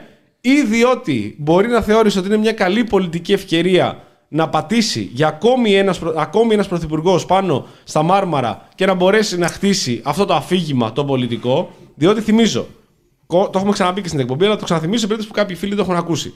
Κώστα Σιμίτης, προεκλογικά, για να ενισχύσει τη θέση του εντός της Ελλάδος στις εκλογές, έχει παρα- πάρει παράμερα τον Τόνι Μπλερ, τότε πρωθυπουργό της Βρετανίας, και σε μια συνάντηση για άσχετο θέμα, δεν έχουν κάνει καν δηλαδή δικιά του συνάντηση αυτοί οι δύο, αρχίζει και του μουρμουράει και του λέει, σε αυτά τα κατάλληλα αγγλικά που μίλαγε ο Σιμίτης, ότι πρέπει να ξανασυζητήσουμε το θέμα της επιστροφής των βαρμάρων. Ο Τόνι Μπλερ αρχίζει και κοιτάει δεξιά και αριστερά. Πάρτε με κάποιον εδώ πέρα, δεν καταλαβαίνω τι λέει ο Κινέζος. Παιδιά, το βίντεο είναι από τα πιο ντροπιαστικά πράγματα που μπορεί κάποιος να δει. Ναι. Γιατί, γιατί η Ελλάδα έχει Κινέζο πρωθυπουργό. Ναι, τι γίνεται, ποιος είναι αυτός. Ποιος είναι αυτός, ναι. Και ε, ε, το- τον χτυπάει στον νόμο, ναι, ναι, καλά, ναι, ναι, λέγε, καλά, λέγε, καλά, ναι. καλά, ναι, ναι. Πείτε, πείτε, ναι. Και φεύγουν. Παίζεται αυτή, αυτό το πράγμα στο, στο συντό τηλεόραση, δεν υπήρχε ίντερνετ, στην τηλεόραση, στα δελτία, ότι ο, ο Σιμίτης ε, στρίμωξε τον Τόνι Τράβηξε Μπλερ. το αυτή του τον Μπλερ. Τρά- Τράβηξε το αυτή και στρίμωξε τον Τόνι Μπλερ για να επιστροφή των μαρμάρων και δεν ξέρω αν το έχετε παρατηρήσει, δεν έχει γίνει απολύτως τίποτα. Άκου τώρα. Και ούτε πρόκειται να γίνει. Δεν, Ο ΣΥΡΙΖΑ είχε κάνει κάποια συζήτηση για επιστροφή των μαρμάρων. Δεν το θυμάμαι αυτό. Δεν θυμάμαι. Ε, αλλά θα έχουν κάνει. σίγουρα. Κάτι θα έχουν κάνει. Και να θυμίσω επίσης ότι γενικότερα στο, στη λογική της ε, αρχαιολογικής κληρονομιάς και των αρχαίων που έχουμε εδώ πέρα στη χώρα, οι Έλληνες και εγώ και όλοι μας έχουμε μια ευαισθησία. Ναι. Δηλαδή, συζητάγαμε εδώ και με τον Γιάννη, μια ωραία συζήτηση που λέγαμε, που ακούσαμε ένα podcast, στο οποίο ρε παιδί μου, ακόμη και άνθρωποι που μπορεί να δηλώνουν ό,τι θέλουν από οποιοδήποτε φάσμα, δεν μιλάμε τώρα για δεξιά κτλ. Όσον αφορά τον αρχαιοελληνικό πολιτισμό, δηλώνουν ρε παιδί μου μια συμπάθεια. Ναι. Εντάξει, οκ, δικά μας είναι αυτά. Εμείς εδώ πέρα, σε αυτήν την ίδια χώρα που ζούσαν οι αρχαίοι τότε, τα είχαμε. Οι χώρες με την ε, πολύ μεγάλη παράδοση, Ναι. όπως, η- όπως είναι Η Ελλάδα. Η Ελλάδα, η Ελλάδα, ναι, έχουν μια μεγάλη αδυναμία στο όχι, παρελθόν εντάξει, τους και είναι λογικό. Δεν είναι κανένας ακραίος εθνικισμός ή κάποια ε, Ε, πατριδολαγνία. Πολλές φορές τον μπερδεύουμε κιόλας αυτό. Άλλο, Τα μπερδεύουμε, όχι, άλλο, όχι. άλλο αυτό. Ναι, ναι, ναι. Σαν ναι, ναι. Το, το να, το να εκτιμάς και να σέβεσαι και βέβαια, να αγαπάς την προφανώς. παράδοσή σου είναι κάτι κακό. Όχι, υπέρ το λέω. Δηλαδή έχουμε φτάσει στο Άλλο σημείο αυτό που να, να γίνεται απολογούμαστε τώρα. γιατί, γιατί όντως έχουμε αυτή την ευαισθησία. Αλλά, Προφανές. ναι, και ακριβώς λοιπόν αυτό. Και επειδή λοιπόν κάνει ένα γκέλ αυτή τη στιγμή στον κόσμο χρόνια ε, το θέμα και επειδή έρχεται από μακριά και από το 80 με τη στάση Μελίνα Μερκούρη για το, το θέμα της επιστήμη των μαρμάρων, διάφοροι πολιτικοί απαταιώνες, όπως είναι και ο Αντώνης Σαμαράς, μια και το αναφέραμε, ο οποίος όταν είχε ανακαλυφθεί ο, τάφος, ο τάφος στην Αμφίπολη, στη, στο Team Βοκάστα, 2014 το μιλάμε. 2014, με Έλληνα Μενδώνη Ναι, βέβαια. και εκπρόσωπο τάφου ε, την κυρία Παναγιώτα Ήταν, εκπρο- θυμάσαι που την είχε διορίσει εκπρόσωπο τάφου; Μενδών ήταν τότε. Η Μενδών ήταν ε, η γραμματέας των αρχαιολογικών. Α, όχι, α, δεν ήταν α, υπουργός. ναι, ναι, ναι. γραμματέα των αρχαιολογικών ε, Όχι, φοριών, ξέρω εγώ ήταν τότε. Εκπρόσωπος τύπου ε, η φίλη της ε, κυρίας Μενδών, η κυρία Παναγιωταρέα. Και είχαμε εκπρόσωπο τάφου, που μας ενημέρωνε και σε συνέντευξη στην οποία έχει δώσει ο Αντώνης Σαμαράς αφήνει να εννοηθεί. μπορείτε να το- Αυτό, άμα θέλετε, μπορείτε να το δείτε, να ανατρέξετε. Αφήνει να εννοηθεί, δεν το, δεν το διαψεύδει, Ναι. ούτε επιβεβαιώνει ότι ο τάφος αυτός μπορεί και να είναι και ο τάφος του Μεγάλου Αλεξάνδρου. Παιδιά, καταλαβαίνετε τώρα γιατί καιροσκοπισμό μιλάμε, γιατί αλητία μιλάμε, ότι ένας Έλληνας πρωθυπουργός αφήνει να εννοηθεί ότι αυτός ο τάφος ο οποίος έχουμε βρει, τελικά ήταν ρωμαϊκός αυτός ο τάφος, είναι, μπορεί, δεν αποκλείεται και να είναι ο τάφος του Μεγάλου Το Αλεξάνδρου. ξέρεις Ένα από τα εσύ. μεγαλύτερα Να σου πω κάτι. αρχαιολογικά Και να ήταν. μυστήρια. Ναι. Τι credit να δώσει όταν που το βρήκε; Όταν ψάχνεις να πιάσεις credit. Ένα σκαφί το. Απελευθέρωσε τα κονδύλια. Ήταν στην. Όχι, πρόσεξε λίγο. Απελευθέρωσε τα κονδύλια. Ρε, εσύ, Μπράβο. άκου- άκου- άκου να δεις τώρα το εξής. Μιλάμε τώρα για τον τάφο του Μεγάλου Αλεξάνδρου, είναι από τα μεγαλύτερα μυστήρια στις αρχαιολογικές ανασκαφές. Ναι, οκ. Το οποίο ψάχνουν όλοι οι αρχαιολόγοι και είναι τι έχει απογίνει, πού ήταν κτλ. Έχετε καταλάβει ότι σήμερα έχουμε κάνει τη Φιλολογική Ένωση Παρνασσός. Ε, και έτσι πρέπει επί τόπου. Και Μαλάκα. μα, είδες πώς ξεκίνησα την Οι εκπομπή; Indiana Jones του τόπου αυτού ας ασχολούνται και το καταλαβαίνω όλοι οι Ναι. αρχαιολόγοι. Ναι. Γιατί να είναι τόσο μεγάλο θέμα για όλους μας το αν θα βρεθεί ή όχι ο τάφο του Μεγαλέξανδρου αυτή τη στιγμή. Ρε, το σκέφτεσαι να βρίσκαμε τον τάφο του Μεγάλου Αλεξάνδρου κάπου σε άσχετο σημείο, ξέρω εγώ. Ε, στο Κυλική. Ε, ε, κάπου Τόσο σε- άσχετα, ναι. Ναι, στο- ναι, στη- στα κρέστρενα. Και τελικά γι' αυτό δεν υπάρχει το Κυλγή. Και ήταν, ναι, και, ήταν και ο τάφος. Τώρα, επί πρωθυπουργίας Κυριάκου Μητσοτάκη, τι θα γινόταν. Βάλε, βάλε με το μυαλό σου. Ναι, καβάλα στα Βάλε με το μυαλό σου. Για αλλαγή πολιτεύματο. Ναι, ναι, ναι. Ναι, βάλε με το μυαλό σου να βρισκόταν αυτό το πράγμα. Ο Σαμαράς αυτό τότε. Αυτό προσπάθησε να εκμεταλλευτεί. Επειδή δεν είχε πουθενά άλλο να εκμεταλλευτεί Μνημόνιο και δεν Γκάλα. είχε από άλλο να πιάσει, άριζε και άφηνε στις συνεντεύξεις του να εννοηθεί ότι είναι ένα τεράστιο αρχαιολογικό ανασκαφή και δεν αποκλείεται να είναι και ο τάφος του Μεγαλέξου. Α πω κάτι. Θέλω να κάνω μια ρηξικέλευθη Γι' αυτό, είναι, γι' αυτό είναι κατσαπλιάδες συγκεκριμένοι, γι' αυτό είναι όλοι οι πολιτικοί απαταιώνες, διότι πιάνονται, ακριβώς αυτό που είπε και ο προηγούμενος ο Δημήτρης, πιάνονται από τα μεγαλεία του παρελθόντο για να μπορέσουν να χτίσουν τις πολιτικές τους καριέρες. Εντάξει, οκ. Αυτό το, το κάνουν όλοι, το κάνουν σε όλες τις χώρες, θα γίνεται κτλ. Ναι. Γίνε ριζοσπάστη. Εγώ θέλω να προτείνω στον ελληνικό λαό. Που μας ακούει αυτή τη στιγμή. Α παράξουμε και λίγο πολιτισμό. Ναι, Ναι. σωστό. Εμείς. Εμείς. Ναι. Γιατί Οκ, μέσα, μέσα, να μέσα. ασχοληθούμε λίγο με την. ε, κλα- με, με, εκτός κλασικής περίοδου Ναι. και με την Αθήνα της Ρωμαϊκής περίοδου Ναι. και με το Βυζάντιο Ναι. και με το, την Οθωμανική περίοδο στην Αθήνα και Πολύ στην ωραίο. υπόλοιπη χώρα Πολύ ωραίο. για την απελευθέρωση, για το πώς γίναμε χώρα, για το Μεσοπόλεμο, για πριν τη μικραστατική καταστροφή. Έχουμε πάρα πολλά πράγματα να ασχοληθούμε Ναι. και να αναδείξουμε ως πολιτισμό. Τι θα έλεγε ένας Αρθέλινα. Αυτό θα έλεγε. Που λες εσύ τώρα. Να, να σκαλώσουμε Όχι. τώρα. Ωραία, εντάξει. Τούρκοι, Τούρκοι. Ας παράξουμε Τούρκοι, και τίποτα Τούρκοι, για, να Τούρκοι. πείσουμε, για να πείσουμε λοιπόν τον υπόλοιπο κόσμο Τι είναι αυτό; ότι μας αξίζουν να, να μας τα φέρουν εδώ πέρα. Τούρκοι όλοι. Γιατί- Όταν, όρισε. Τώρα του λέγαμε για το μεγάλο Αλεξάνδρου και μου λέει για την Οθωμανική περίοδο του Τουρκάκη. Ε, εδώ πέρα μα τώρα, τώρα. εντάξει. Θα σου βάλω εθνικό ύμνο όλη μέρα να βαράει ρε τώρα. Δοξολογίε θα σου βάλω, Μητρόπολη. Α, πάμε ρε μαλάκα. Τούρκοι. Το είπε. Τούρκοι όλοι. Καλαβούλα. Ρε, εσύ, αυτό το οποίο λες αυτή τη στιγμή, παράδειγμα όσον αφορά την Οθωμανική περίοδο ή ο- ο- ό,τι ακούς, διαβάζεις ε, άρθρα, διαβάζεις podcast. Ε, Φίλε, ακούς δεν την, ασχολείται έχεις κανένας, ακούσει ρε. την, Αθήνα, το, την ιστορία μιας πόλης. Ναι. Φανταστικό, Live. φανταστικό. Καταπληκτική σειρά. Καταπληκτική. Έχει τελειώσει την Αθήνα πια. Ναι, και Αυτά πήγε που Θεσσαλονίκη. μαθαίνεις για την Αθήνα έχει ανέβει τώρα πάνω. Ναι. Εκεί Άλλο το- χάος από Α, εκεί, χάος, άλλο ναι. χάλι Κάρα από εκείνη εκεί, ώρα ναι. Οθωμανική περίοδος. Ναι. Ε, Βλέπεις πόσο πλούσια είναι η ιστορία αυτής της πόλης. Δεν ξέρουμε Τίποτα, τίποτα, ρε. τίποτα, τίποτα, Τίποτα τίποτα. δεν ξέρουμε. Εγώ Τίποτα. τα ξέρω, εγώ Μηδέν. τα- εγώ τα Καλά, εσύ τα ξέρεις, Τι; εντάξει. Εγώ τα ξέρω. Προφανώς, αφού είσαι προφέσορας, ταξί. Ε, τα- Τα λέμε να μάθω να μάθει και Να σε, ο ρωτήσω, κόσμος. να σε ρωτήσω κάτι, Ριζάβαλε, επειδή. Θέλω να πάμε Θεσσαλονίκη, βέβαια. έκανα, ε, Πάμε. θα πάμε. Πάμε, πάμε, Α, πάμε. θα το συνδέσουμε με αυτό που θα σου πω Μπράβο, τώρα. μπράβο, μπράβο. Ε, επειδή έκανα την αναφορά πριν στα Τέμπη. Ναι. Και το Όπως ξέχαρα πάμε πάλι, Αθήνα ναι. Θεσσαλονίκη, Ναι. στη μέση τέμπη, ναι. Μπαίνεις στο τρένο να πας στη Θεσσαλονίκη, αλλά στρίβει και τελικά βρίσκεσαι σε λιώσια. Άστο. Δεν θα μπορούσαμε Ναι. να πάμε τελγίνια στα λιώσια. Και όπως γίνεται λάθος να σκάς. Να έχει κάνει τα δούνε. Να κάνει δεν τα δούνε εκεί. Όχι λιώσια.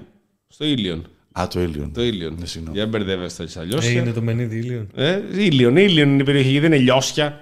Σας παρακαλώ πάρα πολύ. Ναι, στα λιώσια λοιπόν, Ναι, ναι. Πάμε, πάμε, πάμε. Δεν Ήταν με τοπικό χειρισμό, ήταν με τηλεδιοίκηση. Ήταν με τοπικό Τοπική- τηλεχειρισμό. Τοπικό τηλεχειρισμό. Τοπική τηλεδιοίκηση. Ναι, ναι, ναι. Τώρα που έβγαλε ανακοίνωση πριν λίγο το.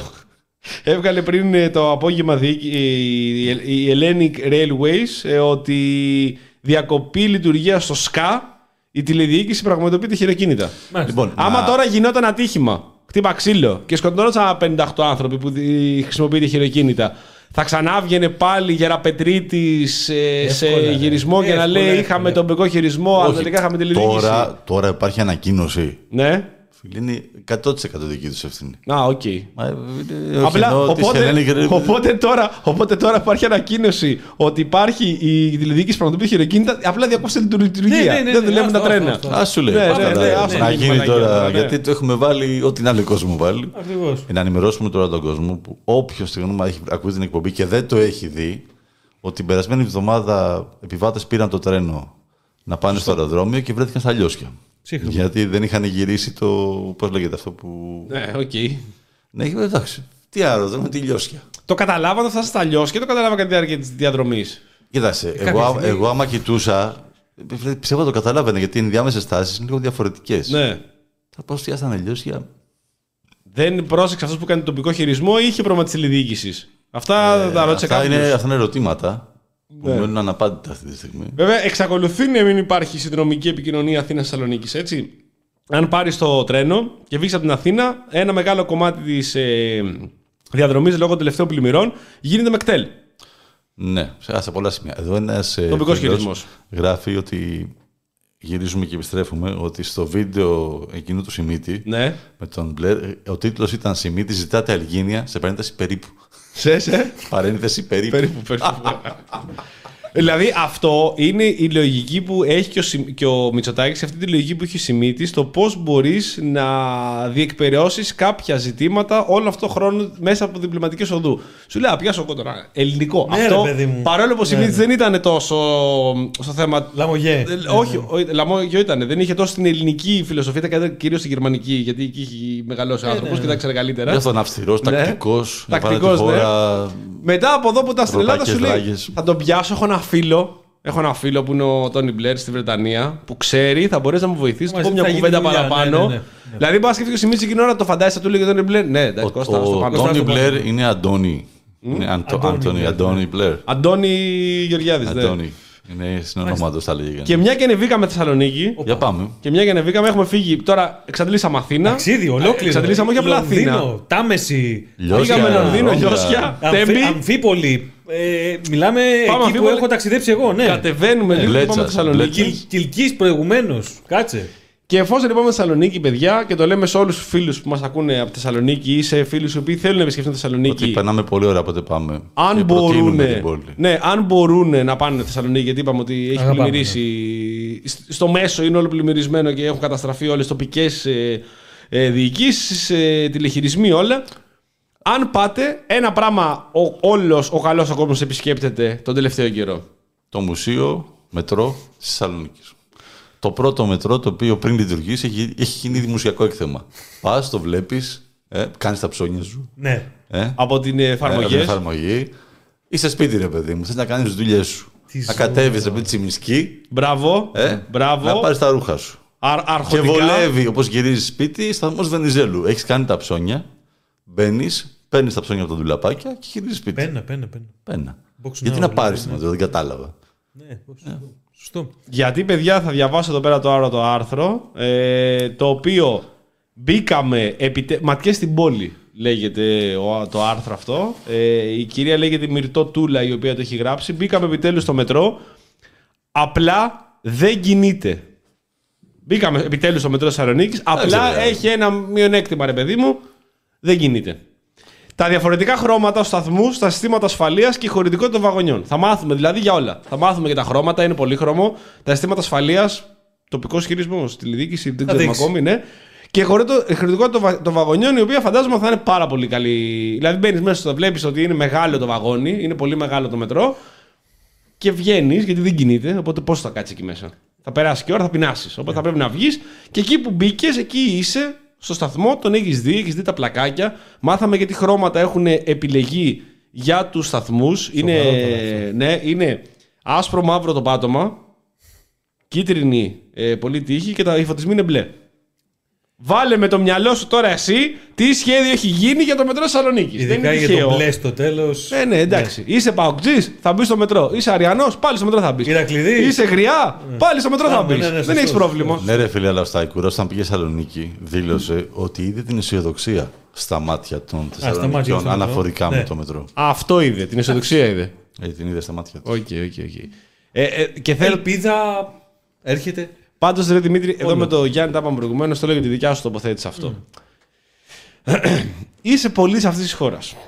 Για κακή Εντάξει, τύχη, ναι, για κακή σου τύχη, για καλή σου τύχη δεν έχει σημασία, είσαι πολίτης της χώρας. Και σου λέει ρε παιδί μου ότι εδώ και τουλάχιστον τρία χρόνια, 30 χρόνια, κάνουν- μας πάω από την αρχή, 30 χρόνια τώρα προσπαθούν να φτιάξουν ένα μετρό. Λοιπόν, σε κοροϊδεύουνε, Στα μούτρα. σε δουλεύουν, στα τρώνε, στα μασάνε, κάνουν ζωάρα, κόβουν συμβάσεις, φτιάχνουν συμβάσεις, κάνουν αναθεωρισμούς στις συμβάσεις, ξαναβάζουν καινούργια σύμβαση και γαμώ τα δισεκατομμύρια που έχουν φάει εκεί μέσα. Και εδώ και τρία χρόνια, αυτό το οποίο κάνουν, τέσσερα χρόνια, είναι να ανοιγοκλίνουν την πόρτα στους σταθμούς, στους οποίους μπορείς να επισκεφτείς για να δεις την πορεία των έργων. Ναι. Εσύ, σαν κούλαλη, πας. Είναι σαν το ας περιμένουν οι γυναίκες. Έρχεται και σου λέει: Πόδια, φίλε. Πας. Πόδια. Τη βάζεις, πόδια. τη βάζεις στο ρυθμό και πας. Ή λες εσύ, εγώ είμαι εδώ. Πόδια. θα μπεις, όχι απεριέργεια, θα μπεις να το δεις αυτό το πράγμα, να το επισκεφτείς, να δεις Όχι, το δηλαδή, μετρό. Σε ποια μια ιδέα. Δεν είσαι βλάχο Βαλκάνης εσύ. Όχι, όχι, δεν είμαι. Δεν είμαι. Στερημένος, Και ας το πούμε, βλάχο. πινάλας, Όχι, και το βλάχο. αριστερούλης. Ναι, αλλά- Αριστερούλης, ναι, εντάξει, αλλά και το βλάχο. Βλάχος. Βλάχο, βλάχο, βλάχος. Είσαι τρι- τρικα- τρικαλινός. Ε, ναι, εντάξει. Άμα στα τρίκαλα έχει γίνει μετρό. Ε, στα τρίκαλα. Τα έχεις μπει Ε, πριν στα ξεκινήσει. τρίκαλα. Ε, να το Άβε, να. Δύο Είσαι με τα στάσεις, καλά ξέρεις. σου, Μια Ακριβώς. στάση, δύο στάσεις. Ασκληπίου μέχρι κάτω, στα μανάβικα. Τι εννοείται. Ε, εσύ Γιάννη θα μπαίνει να δεις το μετρό. Κοίτασε, ε, Το σταθμό. εννοείται πως θα έμπαινα ρε φίλε, εννοείται, πας καλά τώρα, Ναι. το χάνεις αυτό. Είναι η πιο ακριβή, Ίσως για τη φωτογραφία. ζωντανή και προσβάσιμη μακέτα που έχει ζήσει αυτή η χώρα. Μακέτο, ναι. Ναι, ρε φίλε, σαν μακέτα είναι. Είναι κάτι που είναι ακίνητο, μένει εκεί φτιαγμένο, αλλά δεν, δεν λειτουργεί ποτέ. Μια μακέτα είναι. Μπαίνεις, έχεις. παλιότερα σου λέγανε «Μα, αυτό το έργο είναι μακέτο. Έλεγε ο Σιμίτης. Ε, σου μια μακέτα, μετά σου είναι το έργο. Μπορούσες εσύ να περπατήσεις τη μακέτα; Όχι, δεν μπορούσες. Εκτός αν γινόσαν πολύ μικρός. Το ήθελα. Παιδάκι όταν ήμουν Και και εγώ. μακέτες, ήθελα Τώρα πάρα στο πολύ. δίνει αυτό το δικαίωμα. Η Νέα Φίλε, με Δημοκρατία έπεισες. του Κυριάκου Φίλε, με Μητσοτάκη. έπεισες, με έπεισες. Οπότε θα μπαίνει και εσύ. μέσα στο Μακέτα μετρό. στην οποία θα συμμετέχω ήταν το παιδικό μου όνειρο. Αυτό και το αεροβόλο που δεν μου πήρε η μαμά μου. Δεν σου πήρε αεροβόλο. Για να Καλύτερα. μην, το, να μην χτυπήσω την αδερφή μου. Γι' αυτό έγινε φλόρο. Αλλά τώρα έχεις αδερφή. Έχεις ζωντανή αδερφή. είναι, με, με τα δυο της μάτια είναι κομπλέ η, η γυναίκα. Είχα δώσει κάτι δείγματα, είναι η αλήθεια. Εγώ είχα Το ρόλο. ζητούσες για να σκοτώσει την αδερφή σου, ας πούμε. Όχι, ρε φίλε, α, έπαιζα. Και δεν μου το έπαιρνε, ρε γαμότο, δεν μπορώ να καταλάβει για ποιο λόγο. Έπαιζα. Είχα σκοτώσει κάτι ζωάκια, Ε, να σου πω κάτι κάτι. ήθελα και ένα Υπάρχει καλύτερο αεροβόλο. πράγμα από το να μεγαλώνεις με να έχεις μικρό το αδερφάκι, ας πούμε, και να. Εκεί να, να κάνεις προπόνηση του box, να, Του αεροβόλου. του αεροβόλου. Καταπλη- Καταπληκτική να φτιάχνεις το, το συμβουλές που shoot στο δίνεις. ποδόσφαιρο Πάνω του. πάνω της. Είμαι μπάλα κι αυτή σαν τείχος. όχι, όχι, εντάξει, δεν το. Αλλά πάνω, ναι. Ευτυχώς ρε κούλαρη δεν έχω, Μεγαλώσαμε ψύχρεμα. είναι. δεν έχω αδέρφια, δεν έχω ούτε μικρό ούτε μεγάλο αδερφό. Ως Εκ τούτου δεν, δεν, μου, φ- δεν με χρησιμοποίησε κάποιος σαν στόχο του αεροβόλου. Δεν, δεν ήταν ηθελημένο, κατάλαβες όμως. Πώς δεν ήταν θελημένο. Αυτό το λες ότι ήταν και όμορφο. τελικά. Έπαιζα. Μάλιστα. Έπαιζε όπως παίζει η ελληνική κυβέρνηση με το μετρό Θεσσαλονίκης. Ρε, εσύ, Ε, να εγώ σου- εγώ έπαιζα αγνά, έπαιζα με την καρδούλα μου. Θέλω να σε ρωτήσω, υπάρχει μεγαλύτερο φιάσκο ever. Ε, θα πούμε για την Ελλάδα, αλλά δεν ξέρω και παγκόσμια δεν νομίζω Ναι. ότι μπορεί κάποιος να κοντράρει από το μετρό Θεσσαλονίκης. Υπάρχει μεγαλύτερο φιάσκο αυτό που έχει γίνει. Δηλαδή, αυτό που ρώτησα προηγουμένως είναι το εξής.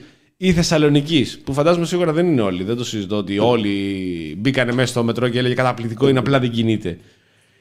Δεν νιώθουν, Wow. δεν νιώθουν αυτή την προσβολή, αυτή την τροπή. Ο- Και εμείς περιμέναμε πόσα χρόνια για το μετρό στην Αθήνα. Δεν διαφωνώ. Απλά είχαμε μια καλή συγκυρία που Ολυμπιακούς, προέκυψε ναι. Ολυμπιακοί αγώνες και ολοκληρώθηκε ένα κομμάτι το οποίο συνεχίζεται και το οποίο θα το δούμε και στο, στη γραμμή 4. Άλλος είναι ο λόγος. Τι, για Θεσσαλονίκη. Ότι αυτοί που κυβερνούσαν τότε ξέρανε πώς να την κάνουν τη δουλίτσα Ναι, ισχύει. και να παραδίδουν και το Ναι, έργο. ναι, ναι. Ναι, Αυτό ναι, δεν- ναι, δεν ναι, έχουν ναι, την ναι, τεχνογνωσία ναι, ναι, που είχαν ισχύει. αυτοί τότε. Το know-how, ναι. Ακριβώς. Αλλά μιλάμε για τρομερό φιάσκο. Δηλαδή, Δηλαδή... sorry, τώρα επειδή είμαστε στο μετρό, την ιστορία. Περίμενε. για μας. Για μας. Την ιστορία με το μετρό και τη γραμμή 4. Ναι, αυτό ακριβώς. Το data journalist το είδες στο άρθρο; Ναι, ναι, ναι. Οι τύποι είναι, είναι απίστευτοι. Είναι απίστευτοι. Θα πληρώσουμε και ρήτρες. Θα έχουμε δώσει και τα μπόνους. Γι' αυτό, ναι, θα είναι το, θα είναι το νέο Δηλαδή φιάσκο. αυτό δεν υπάρχει. Θα είναι το νέο φιάσκο που θα ετοιμάζεται που είναι η γραμμή 4. Να πω κάτι πάνω σε Παρακαλώ. αυτό. Άντε, ρε, γιατί δηλαδή, για τη γραμμή δεν 4. δηλαδή. Όχι για τη γραμμή 4, δηλαδή σε όλη αυτή την, ε, την προβληματική που, που έχουμε βάλει, την οποία εντάξει την αντιμετωπίζουμε κλασικά με Για χιούμορ. μας. Για μας πάλι. Γεια μας, Εβίβες νούμερο 2. Ε, ρε φίλε, δεν ξέρω, δυσκολεύομαι να βρω λίγο ε, έναν ε, δυνατό λύτη της, εξ- της εξής εξίσωσης. Έχεις φόρους φόρους παντού. Έτσι, δηλαδή, αν κοιτάξεις ε, Ναι. Και βάζεις κι άλλους, σχέδιο του σταματάς. προϋπολογισμού ακριβώς ε, που έχει κατατεθεί, συν όσα θα δούμε και στον προϋπολογισμό, βλέπεις παντού φόρους. Φόρους, αυξήσεις, ε, ανταπόδοση... Πού καταλαβαίνω. ακριβώς. Να τη βλέπεις. Δηλαδή, διάβαζα το, το πρωί έτσι όταν ξεφύλιζα τις εφημερίδες ότι ε, είδα και αυτό που είπε ο Γιάννης από το Data Journalist ε, και είδα επίσης και τα σχέδια ας πούμε στην, ε, στην παιδεία. Ναι. Έτσι.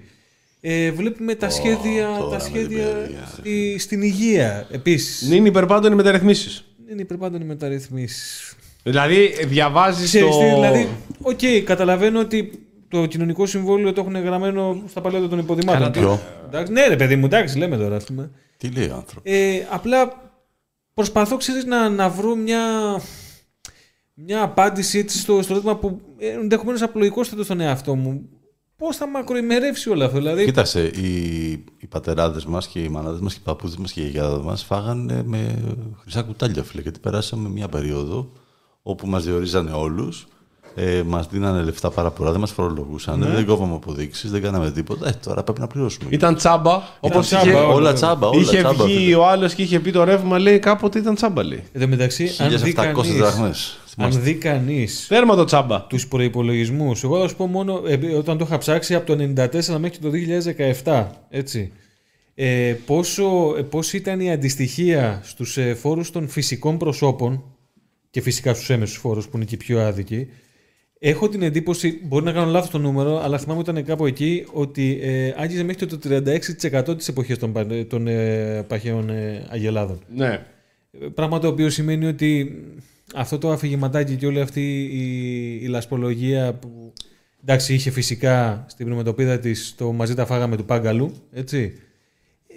Ε, Αν βάλεις το στοιχειοδός στους αριθμούς κάτω δεν μπορεί να, μα- να, Καλά. να, να έχει κάποια κατάληξη. Αυτό το ότι ήταν χρυσά χρόνια με χρυσά κουτάλια κτλ. είναι ένα μέγιστο Ω, παραμύθι. καλές. Το οποίο αφορά αυτούς οι οποίοι μπορούσαν να είναι μέσα σε αυτή τη μηχανή που έτρωγε το χρήμα και στο οποίο όντως αυτοί περάσανε καλά. Να σου πω Αφορά κάτι. μια ναι. περίοδο 2000 με 2005 με τις κάνουλες των τραπεζών ανοιχτές που σε παίρναν Με τηλέφωνο μια καλή και σου διαδήλωση. πετάγανε, σου πετάγανε τις κάρτες κάτω από την πόρτα, σου στέλναν την κάρτα σπίτι και σε παίρναν τηλέφωνο. Ναι, απλά δεν μιλάμε τώρα για δάνεια. Δεν Όχι, μιλάμε άλλο για λέμε. πράγματα που Λέμε εσείς για ζητάνε την πίσω. κουλτούρα της ότι περάσαμε καλά, γιατί αυτό, αυτή είναι η περίοδος. Ναι, αυτοί όμως περάσαν ακόμη καλύτερα και αυτοί που είπαν πραγματικά περάσανε καλά ήταν αυτοί που δεν χρειάστηκε να πάρουν δάνεια, τα παίρναν κατευθείαν τα λεφτά. Ναι, αυτά. παιδάκι μου. Ναι. Ναι, ναι, ναι. Και Γιατί με- και εμένα στον πατέρα μου τους στέλνανε κάτι πιστοτική και του έλεγε Άμα θέλετε και άμα δεν σας κάνει κόπο και γουστάρετε, πηγαίνετε να ενεργοποιήσετε μία ή τον παρακαλάγανε να του δώσουν δάνειο. Τον παίρναν τηλέφωνο και λέει Σας παρακαλώ, έλατε, μα πάρτε ένα δάνειο. Ο πατέρας μου επειδή ήταν πιο οικονόμος γενικά σαν άνθρωπος και τα πρόσεχε και αυτά δεν είχε πάρει κανένα δάνειο. Μας παίρνανε τηλέφωνο, πιτσερικά εγώ το θυμάμαι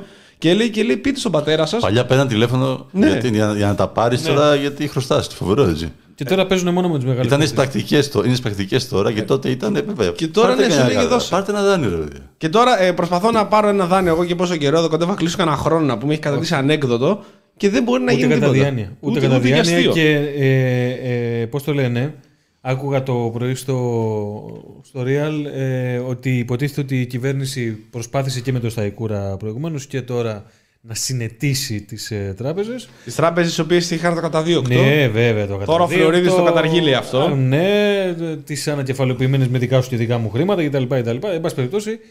Ε, και δήλωσαν ευθαρσώ σε μια κατά τα άλλα πολύ φιλική κυβέρνηση. Δεν είναι ότι έχουν πάνω ε, τον Ούγκο Τσάβες, ότι εμείς κοιτάξτε, λογαριασμό δίνουμε μόνο στην ΕΚΟΥΤΟΥ και στον ε, ενελάδη τοποτηρητή της, τον κύριο Στουρνάρα. Δεν σας πέφτει κανένας λογαριασμός. Deal θα κάνουμε μόνο με τους μεγάλους και από εκεί και πέρα φυσικά πρόσωπα και ο, ο κλάδος της ε, μεσαίας και μικρής επιχειρηματικότητας λυπούμαστε.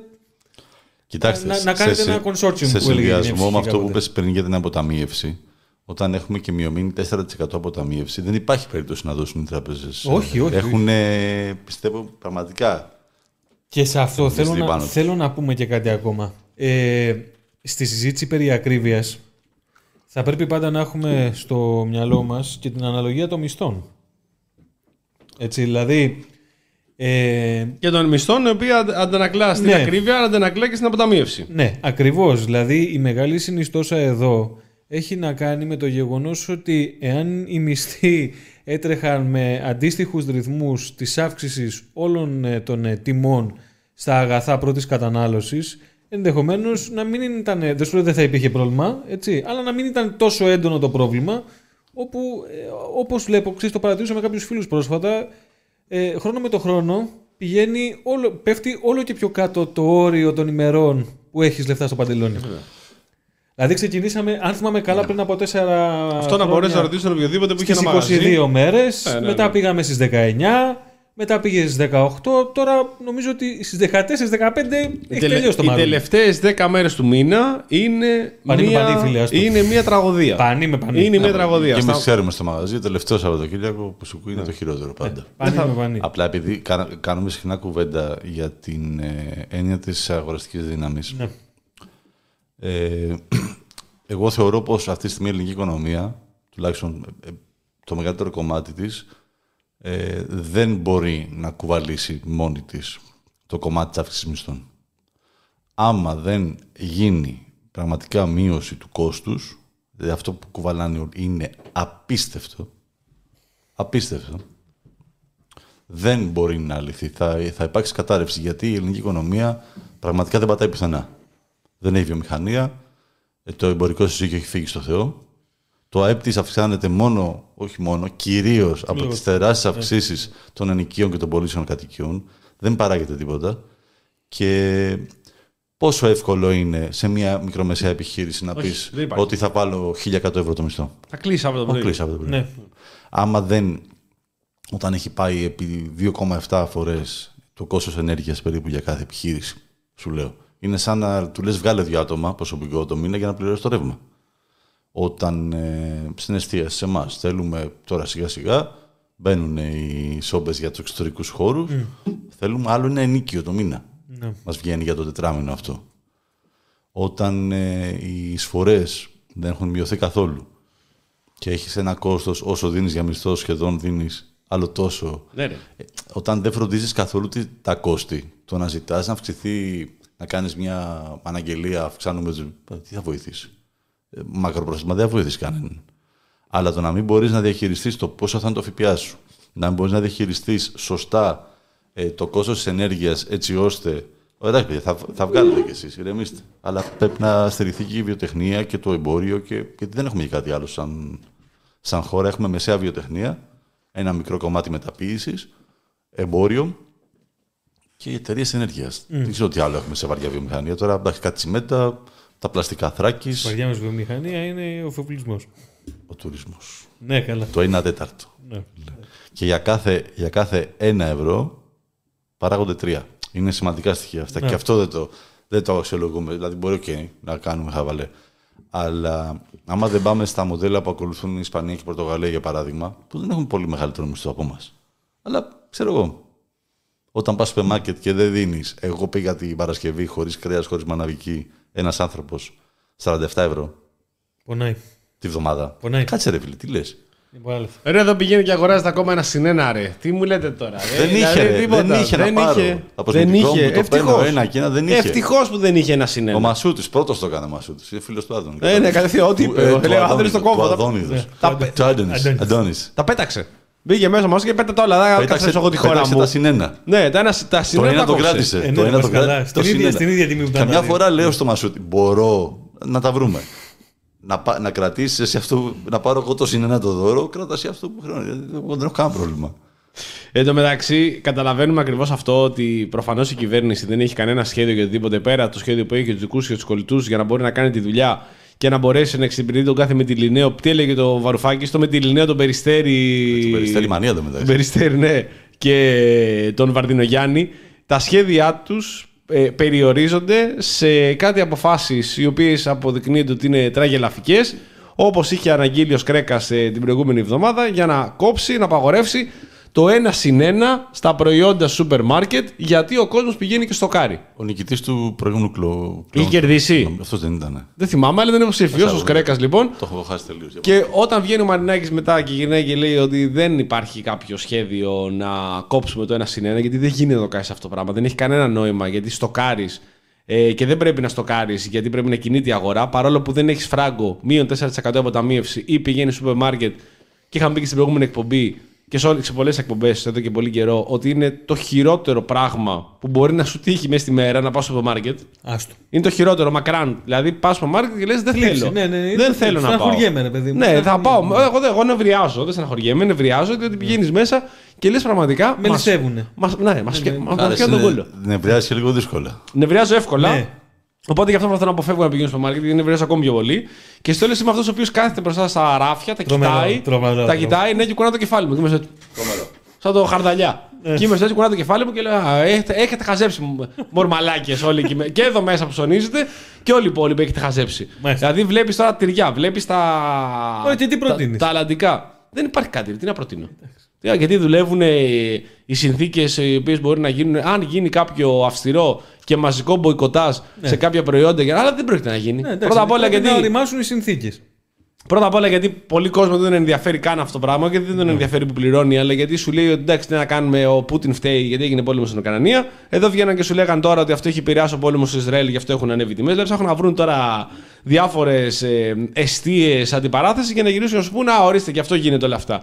Και βλέπεις το μεταξύ τι τιμέ της υπόλοιπης Ευρώπης, όπου έχουν πέσει πια από τον προηγούμενο καιρό, στην Ελλάδα ανεβαίνουν. Ναι, εδώ γίνεται μπατούρι τρελό. Εντάξει, δεν έχει Ποιον, να ποιον κάνει. μπορεί, σε ποιον μπορείς να στηριχθείς και να πεις ότι μπορεί να ε, λειτουργήσει και να δράσει έτσι ώστε να πάυσει αυτό το πράγμα. Και το κυριότερο απ' όλα είναι ότι πολύ απλά και οι μεγάλες επιχειρήσεις έχουν κάνει ένα καρτέλ που είναι στη συνεργασία με το σούπερ μάρκετ. Μόνο, μόνο στον Κυριάκο Μητσοτάκη πιστεύω. Άμα δεν μπορεί ο Κυριάκος να Ναι. το φτιάξει, δεν νομίζω ότι μπορεί κανένας. Ναι, όντως. Και θα, θα τα καταφέρει.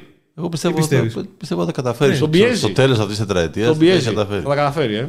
Κοίταξε, στην ίδια λογική πάντως, ε, σε αυτό που λες δηλαδή ε, σχετικά με την, ε, με την, Ευρώπη, που, με την Ευρώπη που πέφτουν οι τιμές και εδώ, ε, κάτι αντίστοιχο ε, παίζει το τελευταίο διάστημα και με, τους, ε, με τις εταιρείες διαχείρισης των κόκκινων δανείων, έτσι.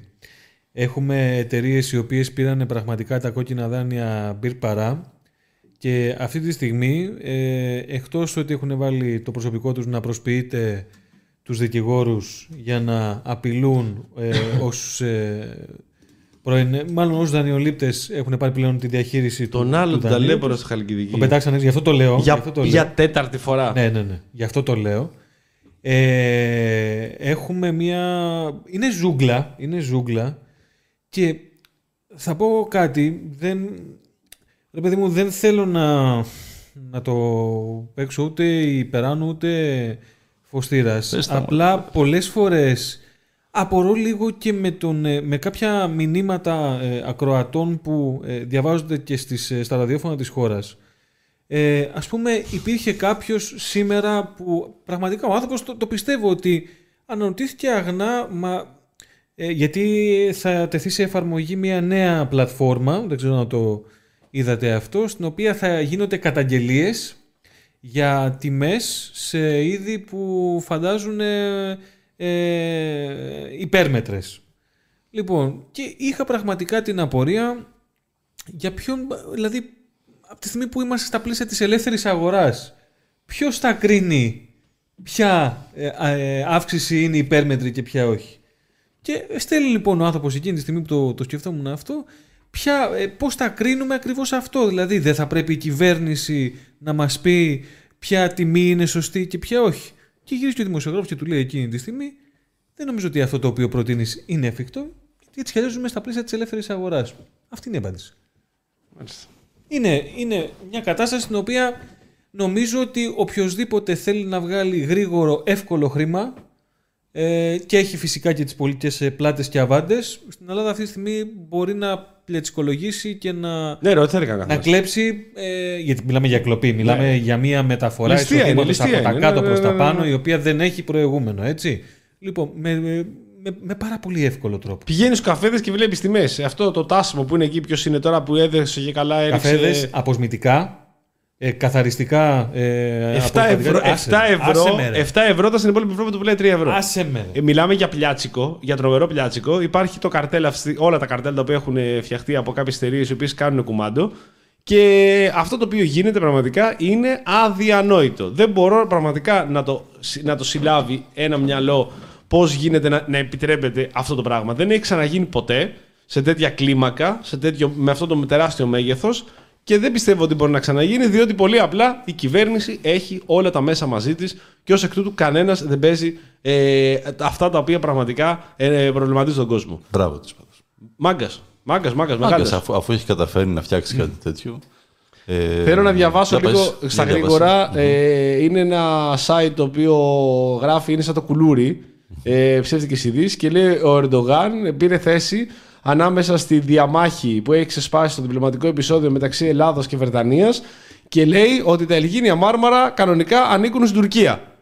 Ωραίος. Και σωστό είναι το συγκεκριμένο, διότι στην τελική ανάλυση στην Οθωμανική Αυτο- Αυτοκρατορία άνοιγε τότε η Αθήνα, ως εκ τούτου τα μάρμαρα του Παρθενώνα, αφού αν πρέπει να επιστραφούν, Άμα πρέπει να τα γυρίσει κάπου, πρέπει να τα γυρίσει στην, ε, Οθωμανική στην, Αυτο- στην Οθωμανική Αυτοκρατορία που διάδοχός της είναι η Τουρκία. τι να κάνουμε. Έτσι είναι. Υπάρχει ιστορική συνέχεια. Να κάνει κανένα τώρα σφίνα να μπει ο Ερντογάν από πίσω και να πει: Παιδιά, διεκδικώ και εγώ τα μάρμαρα τα οποία μπορεί να επιστραφούν. Τι, αυτό, πο- πόσο γαμάτο θα ήταν αυτό.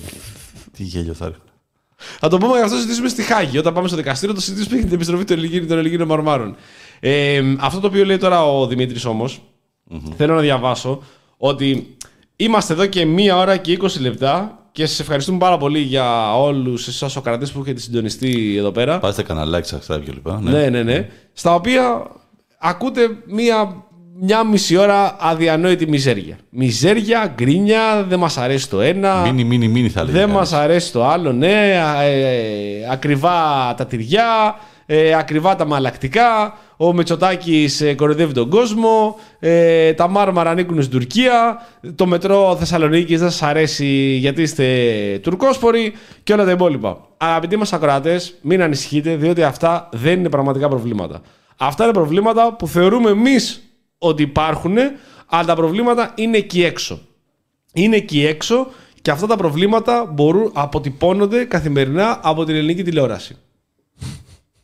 Στα οποία, επειδή είναι παρμένα από τη ζωή, Κάτσε να το είναι δω. παρμένα από τη ζωή, το βάλω γιατί. Σου είχε... Αυτό έγραψε μέσα σου, ε. έγραψε Το μέσα εξώφυλλο μου, αυτό. παρακολουθώ να ξέρετε καθημερινά και άλλα ε, εξώφυλλα από περιοδικά που παρακολουθούν και αυτά με τη σειρά τους την τηλεόραση και επειδή δεν παρακολουθώ τηλεόραση, είμαι αυτούς που δεν έχουν τηλεόραση στο σπίτι, Γιάννη Μπάκο, να ξέρεις. Έχει ζωή δηλαδή. Τι έχει. Δεν- λοιπόν, και δεν την παρακολουθώ ποτέ. Πραγματικά εξεπλάγει όταν είδα αυτούς τους τίτλους σε ένα και μόνο περιοδικό. Το περιοδικό λέγεται My TV, Μόνο με ένα ευρώ. μόνο με ένα ευρώ Φοβερό, ακριβώς. έτσι.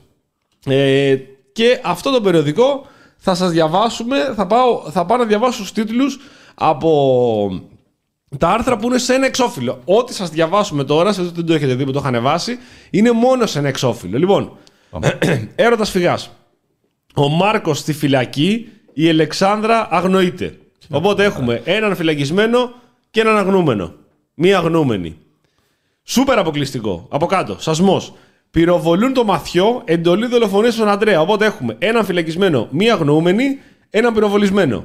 Ο Αστέρης καταραίει, η Αργυρό εγκαταλείπει την Κρήτη και τον Πετρί. Οπότε έχουμε έναν φυλακισμένο, έναν αγνοούμενο, έναν πυροβολημένο, έναν που έχει καταρρεύσει, έναν που τον εγκατέλειψε, όχι και έναν που μετανάστη, ο οποίος φεύγει από την Κρήτη.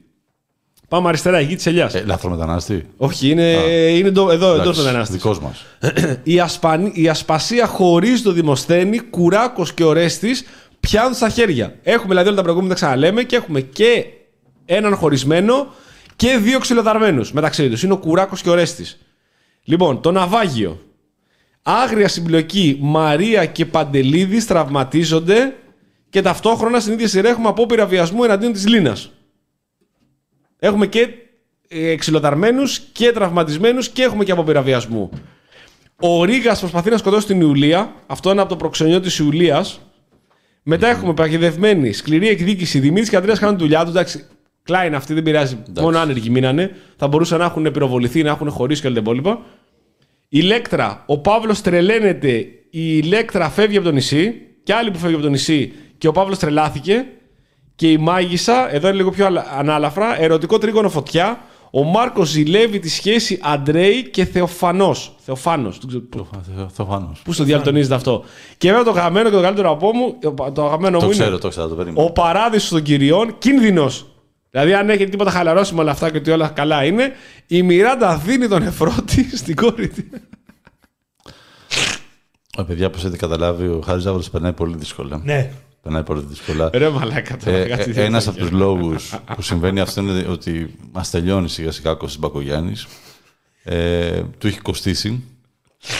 ότι ο Κωστής φεύγει, του έχει κοστίσει. Δεν ξέρω αν το καταλάβατε. Θέλω, θέλω να πω κάτι. Θέλω να πω κάτι. Ποιος παίρνει αυτά τα περιοδικά πρώτον και δεύτερον, ποιος βλέπει αυτά τα πράγματα; Εσύ. Α, νόμιζα τα Δεν το τις αγόρασα. εκπομπές. Δεν το αγόρασα, ρε φιλέ. Τώρα θα παίξα πάρα περίπτερο. Ξέρουμε όλοι το Ρε, παιδί. μα, τι μιζέρια, τι μιζέρια είναι αυτή. Ρε, θα απαντήσεις από τους τύπους που κάθονται και τα διαβάζουν εκεί κρεμασμένα. Ναι, ναι, Και κάθομαι, τους τη κανένα φορά λέει- διαβάζω. ε. Και ανοίγει τι σελίδες. Τους τη λέει ο περιπτεράς. Λίγο μια ματιά, μα- μια ματιά Φίλε, θα τη φεύγω, ρίξω. φεύγω, Μια φεύγω. ματιά θα τη ρίξω. Δεν δεν το θέλω να το πάρω. Είναι φοβερό παράδειγμα πραγματικά αυτή η μιζέρια που δείχνουν ε, με όλη τη δυστυχία. Εντάξει, διαβάζω όλα αυτά και λες: Εντάξει, πάλι δεν πάθαμε. Είμαι τίποτα. καλά, είμαι Δεν καλά. πάθαμε- είμαι, Καλά ναι, είμαι. είμαι, τι; είμαι καλά. Πλήρωσα 18, Φυσιολογικός πλήρωσα είμαι. 18 ευρώ το λίτρο το λάδι. Εντάξει, κάμια τώρα. Εδώ οι άλλοι δίνουν τον νεφρό, Εδώ εντάξει. στον νεφρό θα πούμε στη- στην αδερφή της. Μάλιστα. ωραία, ωραία, ωραία. Ωραία. Έχεις κάνει έρευνα πάντως για τη Ε, σημερινή εκπομπή. Δεν είσαι ετοιμα- αστείευτη. Ετοιμάζω και το επόμενο. Θα το ανεβάσω μάλλον αύριο. Έχει Ναι. συνέχεια. Είναι από άλλο περιοδικό. Το οποίο θα δούμε τι έγινε τελικά. Αν ο Αντρέη. Μαξ, τι ονόματα είναι αυτά; Να σε ρωτήσω. Τι ονόματα είναι αυτά, η περίμενε. ανάγνωση αυτών των, ε, σε αυτά τα πρωτοσέλιδα ακολούθησε και τη συζήτηση με τον συγκεκριμένο περιπτερά που έχω υπόψη μου; Όχι, τι να του πω τώρα αυτόν. τώρα. Δεν- Δεν το διαβάζεις. Εντάξει, αυτό τουλάχιστον δεν διαβάζεις. Βλέπεις Ευτυχώς. ΣΚΑΪ μόνο όλη μέρα. Ναι. Αλλά πρόσεξε, έχουμε ένα Μαθιό, έναν Αστέρη, ε, μία, έναν Αντρέη, μία Θεοφάνο, ε, Θεοφάνο, έναν ναι. Ρίγα, μία Μιράντα και έναν τον οποίο τον λένε Παντελίδη. Οκ. Το όνομά του είναι Παντελίδης.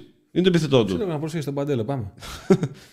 Οπότε, ναι, και Δημοσθένης και ο Κουράκος επίσης είναι ένα καλό όνομα. Διαλέγουν και περίεργα ονόματα Ναι. γενικότερα στη... Ναι. από ό,τι έχω καταλάβει στις σειρές. Ναι. Είναι όπως βαφτίζουν τώρα τα παιδιά τους, οι γονείς. Κουράκος. Δεν ξέρω, το βαφτίζουν. Κουράκο, είπαμε τώρα, διαβά... το βαφτίζουν ο Ρέστης, Λιδία, Κέσσαρα, Μάξιμος Ναπολέοντα κτλ. και όλα τα υπόλοιπα. Ναι, ναι, ναι. ναι. Ωραία. Μας ταξίδεψες πάλι. Παιδιά, εδώ, γι' αυτό είμαι εγώ. Θα, να με παρακολουθείτε. Μπείτε και στο προφίλ μου.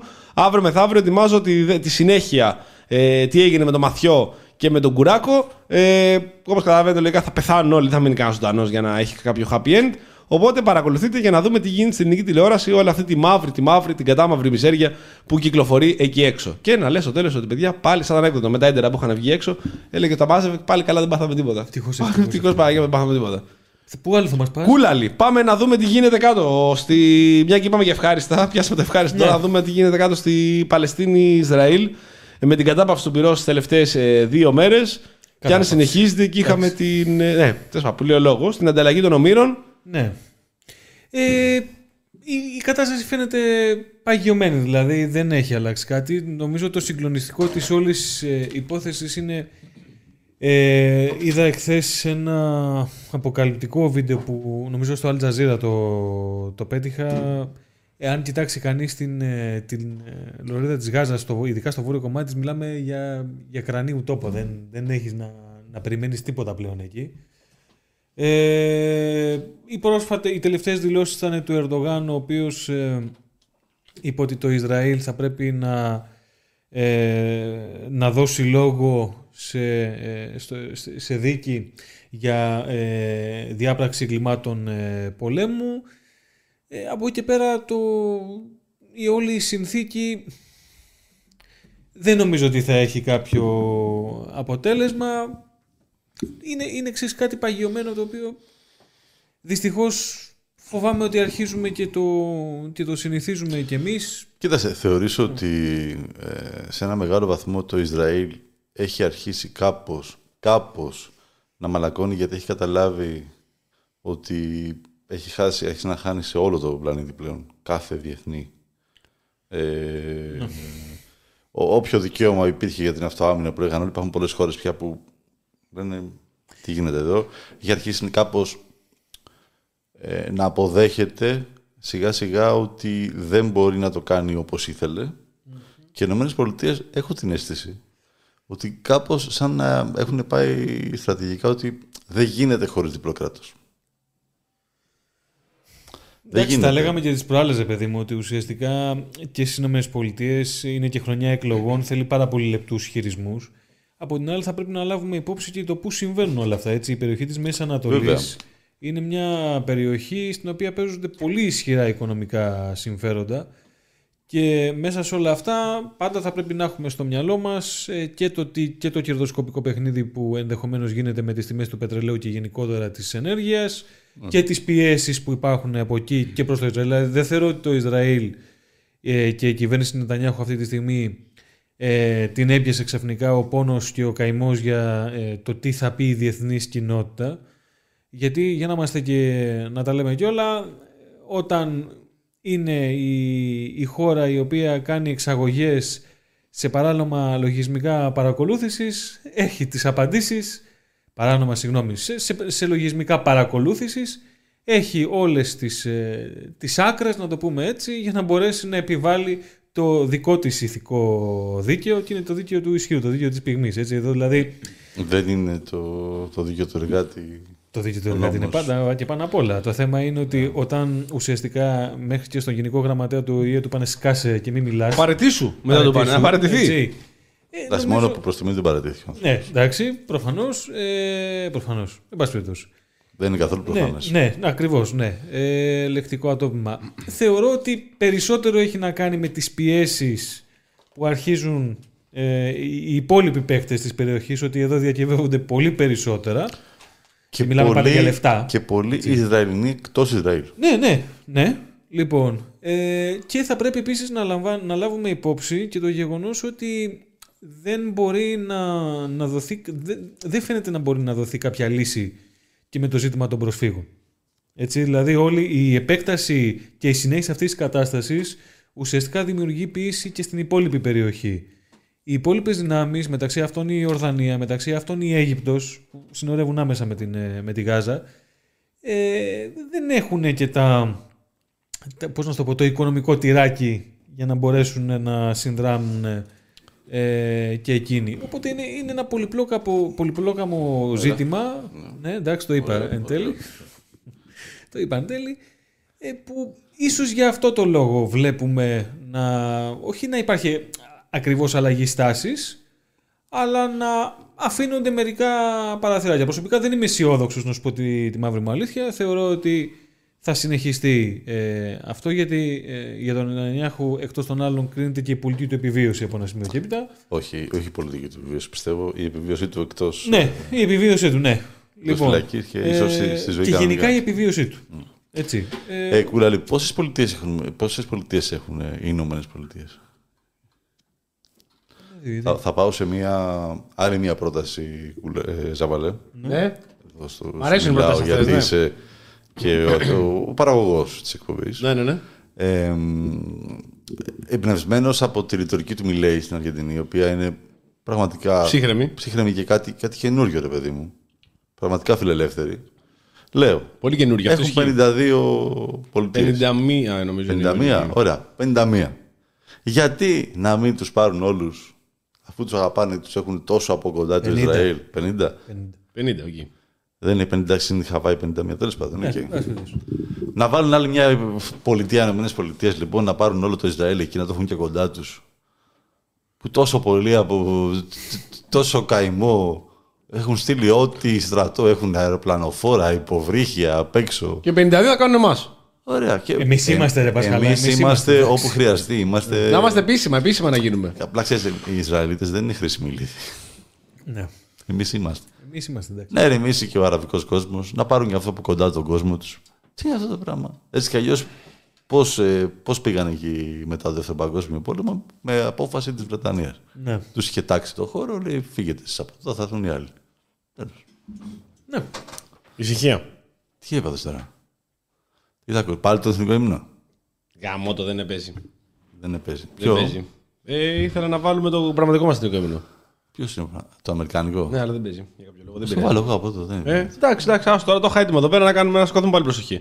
Εκεί θα έπρεπε. Α, Εκεί εκεί θα έπρεπε να το- σκοτωθούμε Εκεί θα εκεί. έπρεπε, Ναι, ναι, ναι. Στην Αστερόσα. Όλοι όρθιοι. Στην Αστερόσα εκεί που τιμούμε. Το βάλω, βάλω στο Bluetooth, θα το βάλω να παίξει και κανονικά αγόρι μου. Όχι, εντάξει, άστο, δεν πειράζει τώρα. Δεν πειράζει. Ας, ας, ας μην, πέσουμε, ε, μην πάμε τόσο βαριά στην επόμενη Πώς- εκπομπή. Για αυτά που είπα για να το σταθμίσουμε να βάλουμε το Ισραήλ. Ε, για να ξανακάνουμε εκπομπή σίγουρα. ε, έχουμε δει τι έχει γίνει με το Μιλέη. Ε, τον έχουμε παρακολουθήσει αυτή τη βδομάδα Όχι, μας όχι, πέρασε. όχι, έχουμε όχι, κανένα όχι. νέο. Όχι. Να προτείνω εδώ στους φίλους ακροατές και τώρα θα πάμε και στη φάση των προτάσεων και θα έχουμε να μιλήσουμε εδώ για podcast, έχουμε να μιλήσουμε για διάφορες εκπομπές. Σινεμά. Σινεμά, τι έχουμε παρακολουθήσει, τι έχουμε δει. Προτείνω λοιπόν, σε περίπτωση που δεν το έχετε δει, αν και φαντάζομαι περισσότερο θα το έχετε παρακολουθήσει, ε, στην τελευταία το Σάββατο ανέβηκε ανασκόπηση εδώ στο Press Project με Κωνσταντίνο Βουλή. Ε, μπείτε, δείτε το, αν δεν το έχετε δει. Είναι μία, πιστεύω, από τις πιο απολαυστικές ανασκοπήσεις που θα έχετε παρακολουθήσει. Ε, ε, ασχολούμαστε με τον Χαβιέρ Μιλέη, αυτό τον υπέροχο τύπο, που, όπου σε 32 λεπτά τον γνωρίζεις, όσο διαρκεί δηλαδή το βίντεο της ανασκόπησης τον γνωρίζεις πραγματικά πολύ περισσότερο από όσο Θα ήθελες. θα ήθελες ακριβώς. Από όσο αντέχεις, Από ναι. όσο αντέχει κάποιος να αναγνωρίσει αυτή τη μοναδική προσωπικότητα. Δηλαδή και εγώ που τον είχα παρακολουθήσει ε, τις πρώτες ημέρες από τη στιγμή που νίκησε στις προεδρικές εκλογές στην Αργεντινή, όταν τα είδα πιο μαζεμένα και τα εμπλουτίσαμε ε, μ- όσο μπορούσαμε να τα εμπλουτίσουμε με κάποια αστεία το- τα οποία δεν ξέρω αν χρειαζόντουσαν κιόλας. Δηλαδή είναι παι- παιδιά τρομερή γραφική προσωπικότητα, μια φοβερή περσόνα ο συγκεκριμένος. Δηλαδή, αυτή την περίπτωση με τα πέντε κλωνοποιημένα του σκυλιά, τα οποία τα έχει κλωνοποιήσει στη Νέα Υόρκη και στα οποία και στα πέντε έχει δώσει τα ονόματα νεοφιλελεύθερων ε, οικονομι- οικονομολόγων. Δηλαδή, το ένα, το ένα σκύλο το λένε Μίλτον. Έτσι. Λοιπόν. Και ότι μ, ε, α, την, την απόφαση να κατέβει για πρόεδρος του την είπε όχι ένα από τα πέντε κλωνοποιημένα σκυλιά, αλλά το φάντασμα του σκυλιού που κλωνοποίησε τα σκυλιά του. Γιατί επικοινωνεί συνέχεια με αυτόν, μιλάει. Ναι, ναι, ναι. Μιλάει, μιλάει. Ναι, μιλάει, μιλάει λοιπόν με το φάντασμα του πρώτου σκύλου που κλωνοποίησε τα πέντε του σκυλιά, ο Μιλέη. Έχει πάθει ψυχοσικό επεισόδιο στο οποίο ακούει φωνές και το παραδέχεται live στο, σε, μια συνάντηση, σε μια συζήτηση που έχει κάνει στην Αργεντινή. Και το καλύτερο νικητής όλων είναι ότι στη, σε ένα ερωτηματολόγιο στο οποίο απαντάει για τα fake news τα οποία έχουν κυκλοφορήσει για τον ε, ίδιον, ε, δηλώνει ότι δεν έχει πηδήξει την αδερφή του. Μάλιστα. Κάτι το οποίο Θα μπορούσε να πεις δεν έχει κάνει σεξ με την αδερφή. του. Ναι. Το- τα- Ο ίδιος λέει ότι δεν, έχω, ναι, δεν το χρησιμοποιεί έτσι. Δεν, έχω, δεν, ναι, δεν έχει πει κάνει σεξ. Εγώ δεν έχω, δεν έχω πηδήξει την αδερφή μου. Μάλιστα. Το οποίο το, Ναι, παρα- ρε, βέβαια. το παραδέχεται ο ίδιος ότι δεν έχει Οκ. κάνει σεξ την αδερφή του. Το οποίο μπορούμε, να- μπορούμε να το βάλουμε και σαν ερώτηση για όλους. Δηλαδή, Αν ναι. κάποιος είναι υποψήφιος, θα πρέπει να μας Δηλαδή, απαντήσει δεν αν έχει τον κάνει ρώτησε σεξ. κανείς και είπε μόνο του, ξέρετε κάτι, εδώ που είμαστε. Κυκλοφορεί ένα, ε, μια φήμη στην Αργεντινή, στην οποία δεν απαντάει σε αυτήν και λέει: Όχι, δεν έχω κάνει σεξ με την αδερφή μου. Όπως θα μπορούσε να του διαψεύσει κάποιο πηδιώτη ή καλαματιανό σε κάποια χωριά τα οποία λέγονται διάφορα. Ναι, δεν έχω κάνει σεξ με τη μάνα μου, ξέρω εγώ, θα ρωτάει. Μάλιστα. Κάπως, δηλαδή, αλλά είναι κάτι το οποίο δεν, Δεν ξέρω. ξέρω. Συγγνώμη για αν τους ακροατέ θέλεις- από τον πύργο, δεν έχουμε πει κάτι να έχουμε από τον πύργο κανένα. Ε, να, δω- να δω πώς φύγανε. Δεν, δεν είναι κάτι το οποίο όμως θες κάποιος να διαψεύσει. Δηλαδή δεν πιστεύω ότι κάποιος, πόσο μάλλον δεν είναι πρόεδρος μιας χώρας, βγαίνει και διαψεύει Ναι, δεν κάτι θα- τέτοιο. ναι, δεν- δεν- δεν δεν- χρειαζόταν. δεν ναι, γιατί χρειαζόταν, μετά ναι, σκέφτεται ναι. ότι μάλλον το έχει κάνει αυτό μετά. Ναι, για να, το, για να θέλει να το πει. Και όταν μετά γυρνάει και λέει ότι, ότι όταν άρχεται εκείνο το βίντεο στο οποίο πετάει ε, τα αυτοκόλλητα με διάφορα υπουργεία, Ναι. αφουέρα, αφουέρα Ναι, που ναι, και βγάζει ναι. τα- Είναι και ένα σεξουαλική διαπαιδαγώγησης. Οκ. Το, το πετάει γιατί εντάξει, δεν την κάνει διαπαιδαγώγησης άμα έχει την αδερφή σου. Ναι, το, το βρίσκει εσύ. το βρίσκεις εσύ ναι. Τι καλύτερο μας σεξ από την οικογένεια. Αυτό είναι μην το μεταξύ καλύτερο. μας. Ναι, ναι, Στην ακριβώς. οικογένεια. Ναι. Ακριβώς. Δηλαδή μιλάμε για μια τέτοια περίπτωση. Πολύ ωραία. ο οποίος έχει, είναι ακόμη πρόεδρος της Αργεντινή, παραδόξως. Μου κάνει τεράστια εντύπωση, τεράστια εντύπωση για ακόμη μια φορά ότι υπάρχουν από κάτω στα σχόλια της ανασκόπησης διάφοροι υποστηρικτές του Μιλέη, Έλληνες, συμπατριώτες μας, συμπολίτες μας, οι οποίοι γυρνάνε και λένε ότι δεν έχετε καταλάβει ότι ο Μιλέη δεν είναι αναρχοκαπιταλιστής, είναι αναρχικός.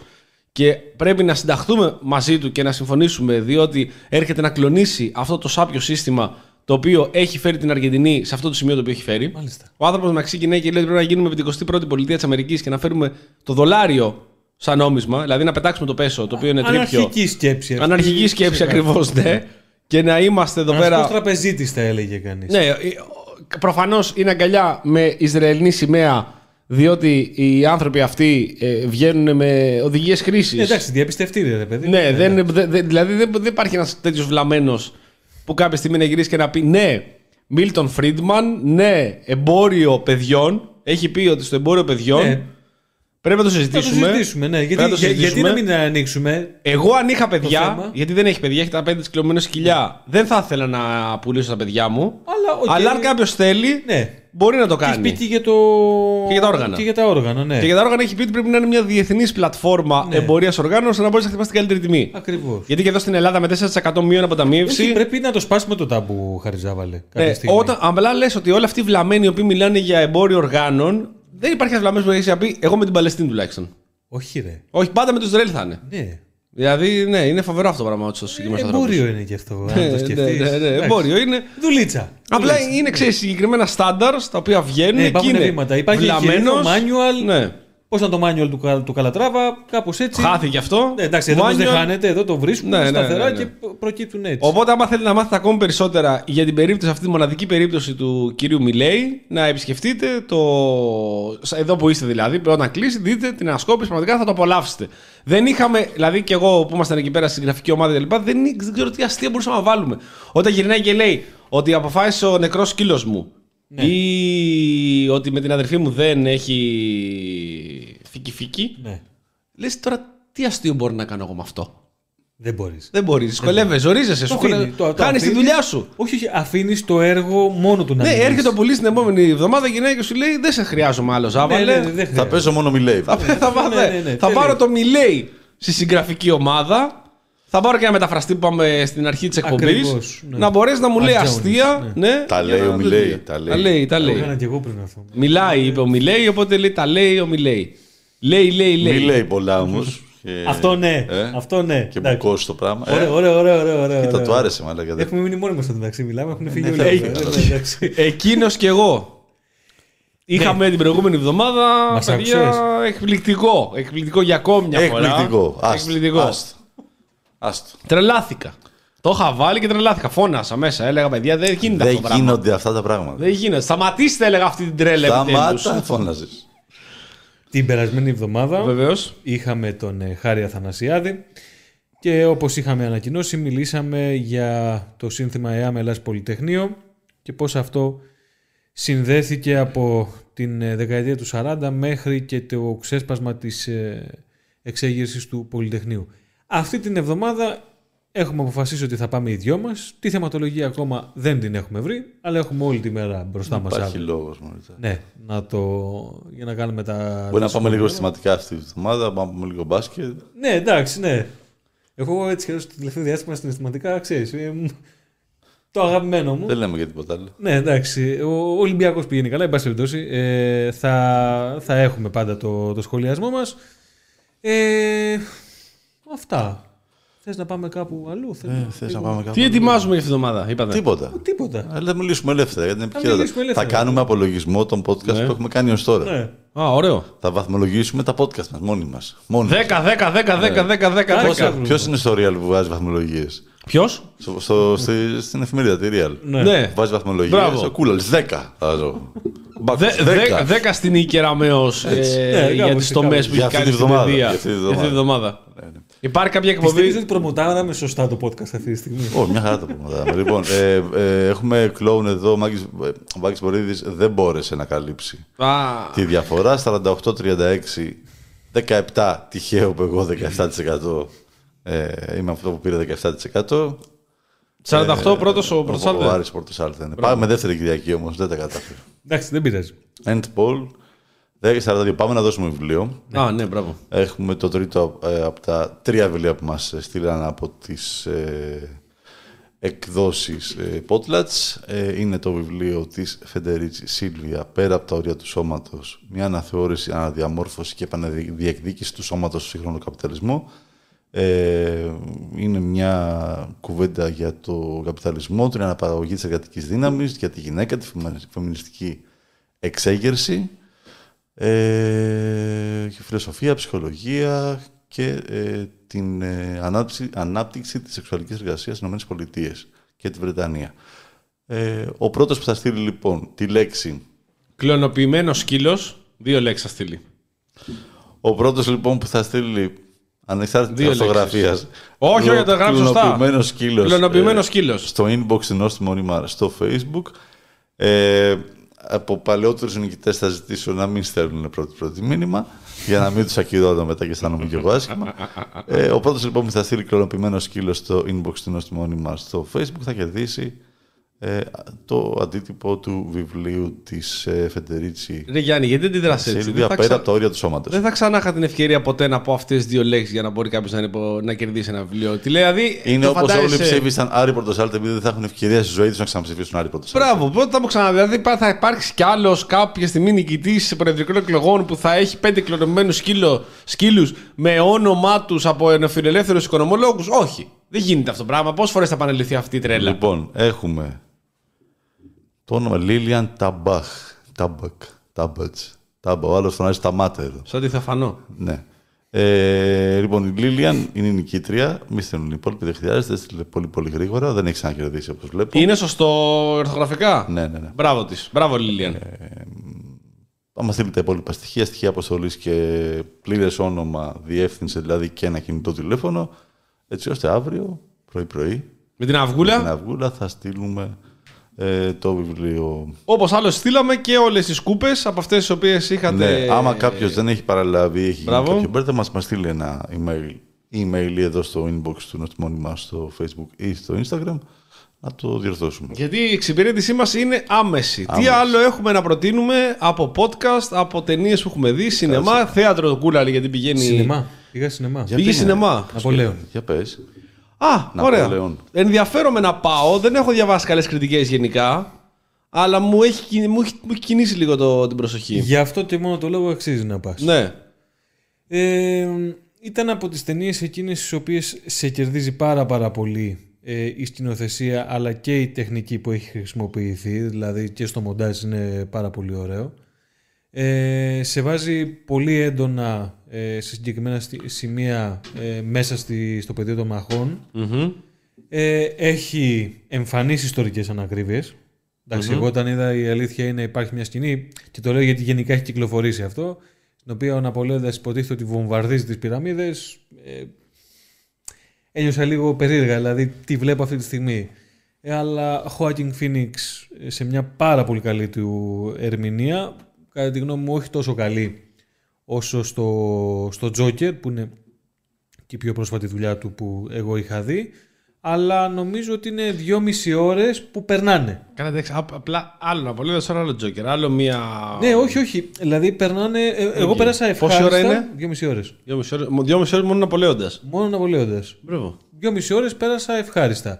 Απλά θεωρώ ότι, ξέρεις, είναι από τις ταινίες, ρε παιδί μου, που προσπαθούν να χωρέσουν πολλά. Εντάξει, είναι ο Ναπολέοντας. Δεν είναι... Ναι, εντάξει. Λοιπόν, Δεν έκασε και λίγο ήσυχα γενικότερα. Ναι, ωστόσο θα σου πω ότι έχοντας επίσης ε, πρόσφατα στο μυαλό μου ε, ταινία που ήταν τόσο μεγάλη, ήταν η τελευταία του Σκορτζέζε, ε, δεν ένιωσα στιγμή να κουράζομαι. Ενώ ο Σκορτζέζε το ένιωσε. Και για μένα είναι ένα σημαντικό μέτρο Μην σύγκρισης. το λες αυτό, αυτό δεν επηρεάζει τώρα. Μην τα λες αυτά και δεν τον, τον επηρεάζει. Φίλε έτσι, Σκορτζέζε, ο να σου πω την αλήθεια μου, το έδωσα και την τελευταία του ευκαιρία, το είχα πει. Δεν, δεν ξέρω αν θα έχει πολλές Τέλος, δουλειέ ο άνθρωπος. τέλος, Εντάξει, είναι και τέλος. μιας ηλικίας. Τέλος. Εντάξει, εξαιρετικές δουλειές έχει κάνει ο άνθρωπος. Ναι, το τελευταίο διάστημα, δηλαδή μετά, τον, ε, μετά την ε, σιωπή. Δεν συζητάω για τον Ιρλανδό, τα έχουμε ξαναπεί αυτά. Ναι, ναι, μην το ξαναλέμε. Ναι, το μιλάμε και, τώρα. και η τελευταία δεν ήταν. δεν Έχετε, έχετε ανοίξει μπιφ να πούμε. Το, Να τέτοιο. πούμε δηλαδή, ας πούμε. Ε; Α πούμε δηλαδή. Να πούμε δηλαδή. Να πούμε κάτι. Σκορτσέζε λίγο ήσυχα. Μια χαρά τώρα Ιρλάνδος, μην ξαναπούμε τα ίδια. Ναι. Ε, αυτά είδα. Αυτό είδα. Ε, την τελευταία φορά, όχι, την ε, προηγούμενη σας είχα πει για το θέατρο, αυτό είδα. Κάποια άλλη ταινία στην τηλεόραση, έχεις δει τίποτα άλλο; Όχι, δεν έχω προλάβει. Τίποτα απολύτως. Γιάννη, Έχουμε να στήσουμε τη χώρα, ρε. Λι- Λοιπόν. έτοιμες για Ευρωβουλή κι εσύ. Έχω δει τρία επεισόδια από μία ε, Ινδική σειρά. Μμμ. Το οποίο λέγεται, δεν θυμάμαι. Ινδική σειρά. Ναι, στο Netflix. Ε, αληθινή ιστορία με ένα εργοστάσιο αερίου το οποίο ε, για λόγους κόστους Α, ναι, ναι, το είδα το τρέιλερ, δεν έχω ναι, δει. για λόγους κόστους δεν συντηρείται σωστά. Αποτέλεσμα να υπάρξει μια, μετά από μια σειρά μικροατυχημάτων τα οποία η κεντρική διοίκηση στις ΗΠΑ, ποιος, περί, ποιος το περίμενε άλλωστε, Ε, ναι, θα μου πει. ε, αγνοούσε όλες τις ε, ενημερώσεις της ε, τοπικής διοίκησης, όχι τηλεδιοίκησης, του εργοστασίου στην Ινδία. Ε, έγινε μια έκρηξη με μια, σε μια διαρροή αερίου που σκότωσε κάποιες χιλιάδες ανθρώπους και πολλοί από αυτούς ήταν ε, και επιβάτες ε, τρένων και ήρωας είναι ε, ένας ε, επικεφαλής ενός σιδηροδρομικού σταθμού που προσπαθεί ε, μετακινώντας τα τρένα για να μην πλησιάσουν την πόλη. Και, είναι ένα, ένα πάρα πολύ ωραίο και καλογυρισμένο και με πολύ ωραίες ερμηνείες. Ε, είχα δει πρόσφατα και την ιστορία με τη φουκοσιμα και την Ιαπωνία. Μου αρέσει να πιάνω τις αληθινές ιστορίες τώρα και να, και να τις πηγαίνω αφού είναι καλογυρισμένες. Ε, δεν έχω δει κάτι άλλο. Ε, πήγα να ξεκινήσω να δω Χιγκίτα, βαρέθηκα. Την ε, ζωή του Χιγκίτα, σπουδαίος. Μεγάλη περίπτωση. Ε, εντάξει, ναι. ναι. Ε, αλλά το βαρέθηκα. Τι άλλο, ρε, Ζαβάλε. Εγώ είδα το του 2022 είναι περσινή ταινία. Ε, λέγεται The Beast. Στην ελληνική μετάφραση είναι Ο εχθρός δίπλα μου. Γιατί η μετάφραση ελληνική είναι λίγο γενικότερο τι να είναι. Ναι. Ε, κανονικά είναι, είναι ισπανικό, η ισπανική μετάφραση είναι Σαν Θηρία. Okay. Έτσι λέγεται ο τίτλος. Σαν θηρία. Σαν Θηρία, ναι. Ισπανική, σαν θηρία. Ε, μια πολύ ωραία ταινία. Ήταν και για υποψήφιο για στις Κάνες, μάλλον έκανε προβολή στις Κάνες 2022. Αφορά την ιστορία ενός ζευγαριού Γάλλων οι οποίοι ζουν στην Ισπανία τα τελευταία χρόνια και δέχονται μεγάλο πόλεμο ε, από ντόπιους για να πουλήσουν την ιδιοκτησία τους και να υπογράψουν ώστε να μπορούν να μπουν ανεμογεννήτριες ε, στο χωριό το οποίο μένουν. Είναι μια πραγματική ιστορία η οποία εξελίσσεται, έχει φτιαχτεί έτσι με τη μορφή thriller ε, και σου κρατάει πολύ, με, με πολύ μεγάλο το ενδιαφέρον και την είχα καιρό στα υπόψη μου και κατάφερα και την είδα την προηγούμενη εβδομάδα η οποία μου άρεσε, δηλαδή από τις τελευταίες ταινίες μου άρεσε εξαιρετικά με πολύ ωραίες ερμηνείες όλων όσων συμμετείχαν. Την προτείνω γιατί δείχνει πραγματικά πώς ε, το θέμα των, ε, όχι των αναμογεννητριών, δεν θα πάω εκεί, αλλά όταν, όταν προσπαθούν να μπουν λεφτά μέσα σε κάποιες κοινωνίες οι οποίες είναι φτωχές, έχουν μεγαλώσει δύσκολα και έχουν επιβιώσει πολύ δύσκολα, μπορούν να δημιουργηθούν σε τόσο κλειστές κοινωνίες όλες αυτές τις παραθέσεις οι οποίες καταλήγουν ε, σε κάποια εγκλήματα. Σαν και είμαστε σε, σε αυτό το πολιτιστικό ε, και, ε, κάτι πιο έτσι αναλάφρο και να σου κάνω μια προσωπική ερώτηση. Προσωπική για, ερώτηση. Ναι, για ελαιοτουρισμό θα πήγαινες. ε; Να στηρίξεις ε, την παραγωγή. Ναι, στο κάπου συγκεκριμένα; Δεν ξέρω, μου Καλαμάτα, Καλαμάτα, Σπάρτη, Πύργο. Πύργο, Πύργο, δεν ξέρω. Κρήτη. Στον Νιάρχο. Μεσενία, στον Νιάρχο. Στο, στον Νιάρχο, όντως, του μαζέψανε λέει και τους κάνουν σε κάτι ηλίε εκεί, ο Θεός του κάνει ηλίες που έχουν φυτέψει πριν Ε, κάποια ναι, χρόνια. Ναι. Ε, με τα ραυδιστικά. Ε, να κάνουν ένα demonstration πώς μαζεύεις ελιά. Ε, Πάντως γενικά διάβαζα. Θα, πλήρ, θα, πλήρωνα, Μεταδεδομένο αυτό, ναι. θα πλήρωνα για να το κάνω αυτό. Δεν θα με πληρώνανε. Εγώ πάντως διαβάζω εδώ σε ένα δημοσίευμα αγαπημένου, αγαπημένου site όλων μας, του NGR, ε, σε ολόκληρη τη Μεσόγειο, λέει, όχι μόνο εδώ πέρα. Ναι, ναι. Ε, έχει ξεκινήσει ο τουρισμός, ε, πάει κόσμος, βοηθάει Ναι. στο μάζμα της ελιάς, τους δείχνουν πώς γίνεται η δουλειά και παίρνουν και μισό κιλό λάδι. Α, παίρνουν κάτι, δεν πληρώνουν. Ναι, ναι, ε. ένα, ναι, ναι. ναι, ένα μπουκαλάκι μισό κιλό πάντα. λάδι. Μισό κιλό λάδι. Αλλά πληρώνει, ρε φίλε. Ένα πακέτο 5 ημερών λέει κοστίζει 7,5 εκατοστάρικα. Μάλακα. Δεν σε Ε, χάλασε. ε. Δεν σε χάλασε. Πώς, για ξαναπες πόσες μέρες. θέλω, λίγο, να το- θέλω λίγο να το αφομοιώσω αυτό το πράγμα. 5 ναι. μέρες, 745 ευρώ. Το φτηνένουμε τώρα. Οι επισκέπτες μένουν στο αγρόκτημα και βοηθούν στο μάζεμα των ελιών και στην εξερεύνηση της περιοχής κατά τη διάρκεια του ελεύθερου χρόνου τους. Ε, δεν πάει καλά τώρα. Στο τέλος, παίρνουν ως αναμνηστικό ένα μπουκάλι λάδι μισού λίτρου. Τι εξοδεύτηκαν. Σύμφωνα με τον Bloomberg, πρόκειται για μια αυξανόμενη τάση σε ολόκληρη τη Μεσόγειο. Οι ταξιδιώτες παίρνουν μια γεύση από τη δουλειά που απαιτείται για την παραγωγή ελαιολάδου, ενώ παράλληλα παρέχουν μια εναλλακτική πηγή εσόδων σε ελαιοπαραγωγού, τον Πέμπτη οποίο τη τα Πολύ κέρδη εναλλακτική έχουν πράγματι. πληγεί τόσο από την αύξηση του κόστους παραγωγής, όσο και από τις επιπτώσεις των ακραίων καιρικών συνθηκών Και που όσο και- συνδέονται με την κλιματική αλλαγή. Πάντα, μα πάντα Κλιματική θα αλλαγή. την κολλήσουμε. Ε, Ναι, ναι, εντάξει. Να σου πω κάτι. Το έλεγε την προηγούμενη φορά που το είχαμε πει και εδώ και στην εκπομπή ότι γυρνάνε και μας ζητάνε 50 ευρώ για να μαζέψει τις ελιές. Και αυτό το πράγμα είναι απαράδεκτο. Δεν μπορεί τώρα ο κάθε εργάτης να κάθεται και να εκβιάζει και για να γυρνάει και να λέει Δεν θα μου δίνεις 20 ευρώ για να μαζεύω ελιές και θέλω 50 Δεν θα γίνουμε, πώ είχε πει αυτό, θα γίνουμε έρμεα και θα ε, όμοιροι στις διεκδικήσεις του κάθε απαταιώνα. Οπότε θα κάνουμε, θα φέρουμε τουρίστες, θα μας Εφτά- δίνουν. Παρακάτω λέει Ναι. για τις πέντε μέρες, οι δύο μέρες είναι συγκομιδή, Μπράβο. μία ελαιοτριβείο. Όλη η μέρα είναι συγκομιδή από το πρωί μέχρι το βράδυ; Εντάξει, δεν Τα λέω. ξημερώματα μέχρι το σούρουπο. Στο ε, πακέτο 5 ημερών. Ναι, της- οι δύο είναι της συγκομιδή εταιρείας. όμως. Οι δύο είναι συγκομιδή και η μία είναι επίσκεψη στο ελαιοτριβείο. Να μάθεις και λίγο, να βάλεις και Και λίγο. τι πολύ μέρε τι κάνει. Άλλες δύο. Ναι. Ε, κάτσε Όλη λίγο. μέρα αξίσιμο. Ε, ναι. Ε, γι' αυτό πληρώνω 750 ευρώ. Είχαμε κάποτε κάποιες ελιές, ε, Γιάννη, α, επειδή είναι προσωπική ερώτησή σου Για που κάνεις πες. σε μένα, είχαμε κάποιες ελιές κάτω στην Ολοκαρανία. Αλλά μας πήρε ο δρόμος. Είχαμε μπόλικες ρίζες, μας πήρε ο δρόμος. Η Ιωνία εδώ στα πέρας, μας απαλωτρίωση. Ε, και δυστυχώς δεν θα έχω την ευκαιρία να μπορέσω και εγώ να κάνω ένα τέτοιο project για να μπορέσουν να έρχονται βλαμμένοι Νορβηγοί και βλαμμένοι Αμερικάνοι από ό,τι φαίνεται. Οι άνθρωποι είναι βλαμμένοι. Είναι αυτό, αυτό, αυτό, αυτό είναι ο πυρήνας του προβλήματος. Για να μπορέσουν να με πληρώνουν για να μαζεύουν τις ελιές μου. Σου έχω και άλλα στοιχεία, άμα δεν σ' αρέσει. Έχω οικονομικά να σου πω. Τα Ναι. έχω μπροστά μου. Για πες τα. Λοιπόν, ε, μια ομάδα, ένα group ε, τουριστών λοιπόν που είχε πάει για πέντε, τις πέντε μέρες αυτές, ε, δουλεύοντας έξι ώρες Ναι. ημερησίως στο χωράφι, μάζεψε περίπου μισό τόνο, Μπράβο, και τους έδωσε μισό. που αναλογεί μισό. σε 70 λίτρα λάδι Και τους έδωσε μισό λίτρο ο άλλος δώρο. στο καθένα. Στον καθένα. Έτσι, η, ετε- το, πώς θα ξαναδείς, ε, το, η φάρμα αυτή, τέλος πάντων, αυτή που, αυτός που έχει ναι, το ναι, ναι, ναι. Η φάρμα των βλαμμένων. ναι, ναι, νοικιάζει τα δωμάτια της αγρικίας, οπότε βγάζει και από εκεί. Εξασφαλίζει δωρεάν εργατικά χέρια το μάζεμα των ελιών. Τους ταΐζει κανένας αυτούς; Ε, ε, θα πληρώσουν κάτι. Θα πληρώσουν για να φάνε. Κάτσε, φίλε. Μέσα, τζάμπα, αυτό το έχουν κάτσε. πληρώσει, ρε φίλε. Μέσα δεν θα έχει κάτι στην τιμή. Ε, ψωμί και ελιά Και κότσο βασιλιά. και κούλι βασιλιά τώρα. Και κούλι βασιλιά, ναι, σωστό. Ψηλότερο. Εκπληκτικό, παιδιά, εκπληκτικό. Μακάρι να είχαμε καπνά. Ναι. Ακόμη τώρα που δεν έχουμε. Να κάναμε καπνοτουρισμό. Να τους μαζεύαμε εκεί τους Ολλανδούς. Τι άλλοι ερχόντουσαν εκεί, τι άλλοι βλαμμένοι βάλε, εδώ πέρα, λέμε. ναι. Όχι, για να μαζεύανε, ξυπνάγανε το Γίνεται πρωί. Και χειρότερο. Για πες, έχει χειρότερα καπνά. Έχει και χειρότερο. Για πες. Ε, στην Ιταλία λέει, έχει Ναι. ξεκινήσει και εδώ θα γίνει στάνταρ. Ναι, ναι. Ε, τους μαζεύουν και για γιο- γιόγκα στο ελαιοτριβείο για να μαζέψουν μετά. Α, οκ. καλό. Κοίτα, Ναι, ναι, χειρότερα από το μάζεμα του καπνού δεν υπάρχει. Δηλαδή πρέπει να Όχι, ξυπνήσεις το- το τρεις πάνε ώρα. Και μαθήματα γιόγκα και διαλογισμού. Προσέξτε, Κάθεσαι το προσέξτε. πρωί, λες. Τι μαλακή επιλογή έχω κάνει στη ζωή μου. Έδωσε 745 ευρώ για 5 μέρες για μάζεμα ελιάς, το σκέφτεσαι και μετά πας και μαζεύεις τις ελιές. Λοιπόν, ακούστε τώρα, ακούστε. Παιδιάδα, καπνά. Εντάξει, Βιρτζίνια όλο. Ναι. Όλο, το έχω σπείρει.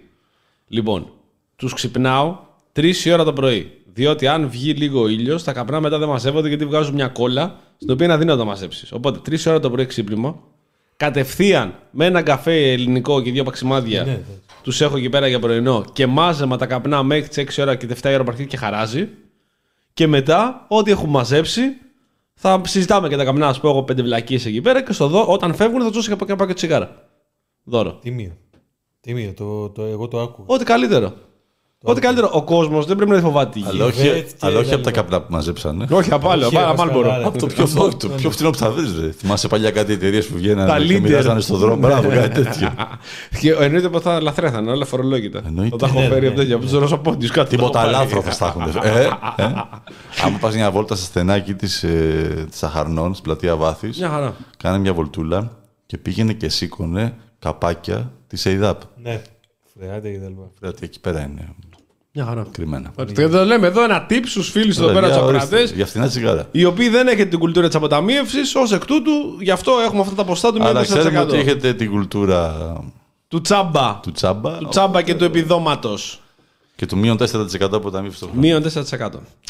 Η εκπομπή σιγά σιγά έφτασε και αυτή στο τέλος της. Σας ευχαριστούμε πάρα πολύ για ακόμη μια φορά που ήσαν τόσο πολύ, τόσο πολύ μαζί μας και μας ακούσατε για αυτές τις δύο ώρες. Κάθε τρίτη τα λέμε εδώ πέρα 9 με 11 στο ραδιόφωνο και στο κανάλι του The Press Project στο YouTube.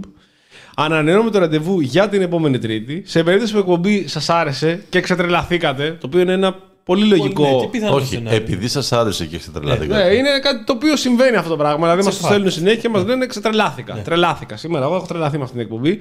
Μην ανησυχείτε, γιατί μπορείτε να την ξανακούσετε. Δηλαδή, εδώ που θα κλείσει η εκπομπή τώρα, μόλις κλείσει, ξαναπηγαίνετε πίσω και ακούτε όλη την εκπομπή από την αρχή. Ή, αν τυχόν θέλετε να την κρατήσετε και να την έχετε, σήμερα το βράδυ, αύριο το πρωί, ρε παιδί μου, θα πάει εδώ ο Γιάννης Ομπάκο και θα την ανεβάσει όπου ακούτε podcast. Spotify, Apple Pods, Google Pods, παντού. Εκεί βρίσκονται και τα podcast με τον Δημήτρη Γκούλαλη γιατί τα παιδιά ρωτούσαν. Μπράβο. Έτσι, στο κανάλι του Νόστιμου. Είναι Μήμα. μόνο στα podcast ε, το... Το- η εκπομπή εκείνος και εγώ. Δεν είναι στο YouTube. Στο YouTube είναι εδώ πέρα το ε, σου γυρίζει το μάτι που ακούγατε και απολαύσατε Έτσι. εδώ και δύο ώρες. Έτσι. Γι' αυτό είμαστε εμείς εδώ, για να μπορείτε να απολαμβάνετε. Ε, ο Άρης εδώ δεν κάνει like γιατί πάλι δεν βγάλαμε γραμμές λέει. Τώρα δεν θέλω να μπει αυτή η αντιπαράθεση μεταξύ των ναι, δεν ακροατών οι οποίοι προλαβαίνουμε. μας τιμωρούν με- κάτω από, αυτό, κάτω από αυτή την τακτική. Δεν είναι στο έχουμε δεσμευτεί και έχουμε υποσχεθεί ότι θα βγάλουμε γραμμές. Θα μου πείτε ότι έχουν περάσει 7 χρόνια από τότε. Ζάβαλε, μας κοροϊδεύεις ως αν άλλος κ. Μητσοτάκη. Όχι, δεν το κάνω αυτό. Πράγμα ορίστε. Μάνι, μάνι, σήμερα δεν είχαμε Κώστα Βλαχόπουλο. Να Ορίστε. βγάλουμε γραμμές χωρίς Κώστα Βλαχόπουλο. Να ακούτε αυτό το γέλιο, το, το, το πηγαίο που αναβλύζει από πατατάκια μέσα του, της- τα τις πατατάκια του. μπύρες, Καλά, ναι. εννοείται ότι αν βγάλουμε Λαχό. Τηλέφωνα Θα θα, έχει έχουμε πατατάκια. πατατάκια, φιστίκια εδώ και ηλιόσπορους. Θα κάνει τσίκι τσίκι να πούμε. με Φυστή το- και εκείνης να ακούγεται πίσω. με το, με, με το γκουλάλι. Είπαμε, θα πρέπει να το κανονίσουμε, θα ξέρουμε, θα είμαστε όλοι εδώ από πριν και μια εβδομάδα πριν να μπορέσουμε έτσι να το επικοινωνήσουμε κιόλας και να Και μπορούν να θα πάρθουν γίνει τα εδώ, τηλέφωνα. φίλε, θα γίνει χαμός. Θα βαράνε τηλέφωνα εδώ πέρα, λες και είμαστε δημόσια υπηρεσία. Δεν ασκούμε κανένα άξι. Κάνε ρε, θα κάνει τελικά like ο Άρης. Μπράβο, Πάλι ρε, έφαγε Άρη, την- μπράβο, την ρε, Άρη, υπόσχεσή καλά. σου. Είσαι έτοιμος ρε φίλε, Μπράβο, για ρε την Άρη. Ε, ναι, τώρα δεν είναι σωστό. Δεν πρέπει να μας τιμωρείτε έτσι. Και εμείς εδώ πέρα είμαστε όμοιροι, ε, όπως είναι οι ηλιοπαραγωγοί που δεν βρίσκουν ε, κάτω από 30 ευρώ να πληρώνουν εργάτες. Είμαστε κι εμείς όμοιροι του αλγόριθμου. Εδώ θα πάμε. Δεσμευόμαστε, αυτό που λέει και ο Δεσμευόμαστε. Άγγελος εδώ, ότι όταν λειτουργήσει το μετρό της Θεσσαλονίκης Α, καλά, θα εντάξει. βγάλουμε γραμμές. Καλά, εντάξει τώρα. Α, καλά, καλά, εντάξει. Δεν Εντάξει, χαρταλιά τι έπαθες. Ε, παιδιά, μην τους κοροϊδεύουμε έτσι τον, τον, τον κόσμο να πούμε. Μην τους δουλεύουμε έτσι. Ε, Α πούμε τώρα, άμα τελειώσει και το ελληνικό. Ε, καλά. Εντάξει. σε, σε 29 χρόνια μετά θα βγάλουμε γραμμή. Θα είμαστε εδώ πέρα. Γερόντια, δεν θυμόμαστε. Ποιος είσαι εσύ, τι κάνουμε εδώ πέρα; πάλι εδώ, κάτι μου θυμίζει. Λοιπόν- Λοιπόν, ρε κολόγερε πάλι μπροστά μου, σε έχω τόσο σε βαρέθηκα τόσα χρόνια. Μόνο Με ακόμα- την γκρίνια σου. Ακόμα με Μητσοτάκη θα είμαστε. Μητσοτάκη, δεν πέφτει, δεν βλέπεις ότι δεν πέφτει. Τι άλλο πρέπει να γίνει; Ο άλλος θα σου λέει για τον Κασελάκη ακόμα. Μια εκπομπή που έφυγε, δεν είπαμε τίποτα για τον Κασελάκη. Όχι, Αυτό, Μπράβο μας. αυτό, λένε, αυτό λέει πάρα πολλά για τον Κασελάκη, όχι για μας. Για το, ούτε για το Σνίκ είπαμε. Ούτε για τον Στικ. Ούτε Α, για την κυρία να το πω όμως που στο πάω πίσω. Γιατί, ναι. Που πάει και της λέει, γιατί φοράς μπουφάνα αφού έχει καλό καιρό. Ε, όταν βγήκα από το σπίτι είχε κρύο. Είδες που τα πράγματα γίνονται καλύτερα και έφυγε. Ε, ε, Και οι δύο, Άντε, γεια. και οι δύο Άντε, βλάκες γεια. εδώ πέρα. Να πάρω τέσσερα άτομα γιατί φοράς μπουφάν πρώτον και δεύτερον ένα σου λέει θα γίνουν καλύτερα πράγματα γιατί μπορεί να βάλει ψύχρα μετά. Σας ευχαριστούμε πάρα πολύ που ήσασταν σήμερα μαζί μας. Ό,τι θέλετε στα προσωπικά μας προφίλ. Like όπως είπαμε παντού, Νόστιμο Νίμαρ, Facebook, YouTube, εδώ, Press Project, όπου βρίσκεται βαράτε. Τα οποία προσωπικά προφίλ ποια είναι, Χάρης Ζάβαλο, Γιάννης Μπάκος, καληνύχτα σε όλους, ευχαριστούμε πάρα πολύ. Δημήτρης Κουλάλης. Καλή νύχτα και ευχαριστούμε πολύ για την παρέα. Τα λέμε την επόμενη Τρίτη 9 με 11. Καλό βράδυ σε όλους, καλή συνέχεια.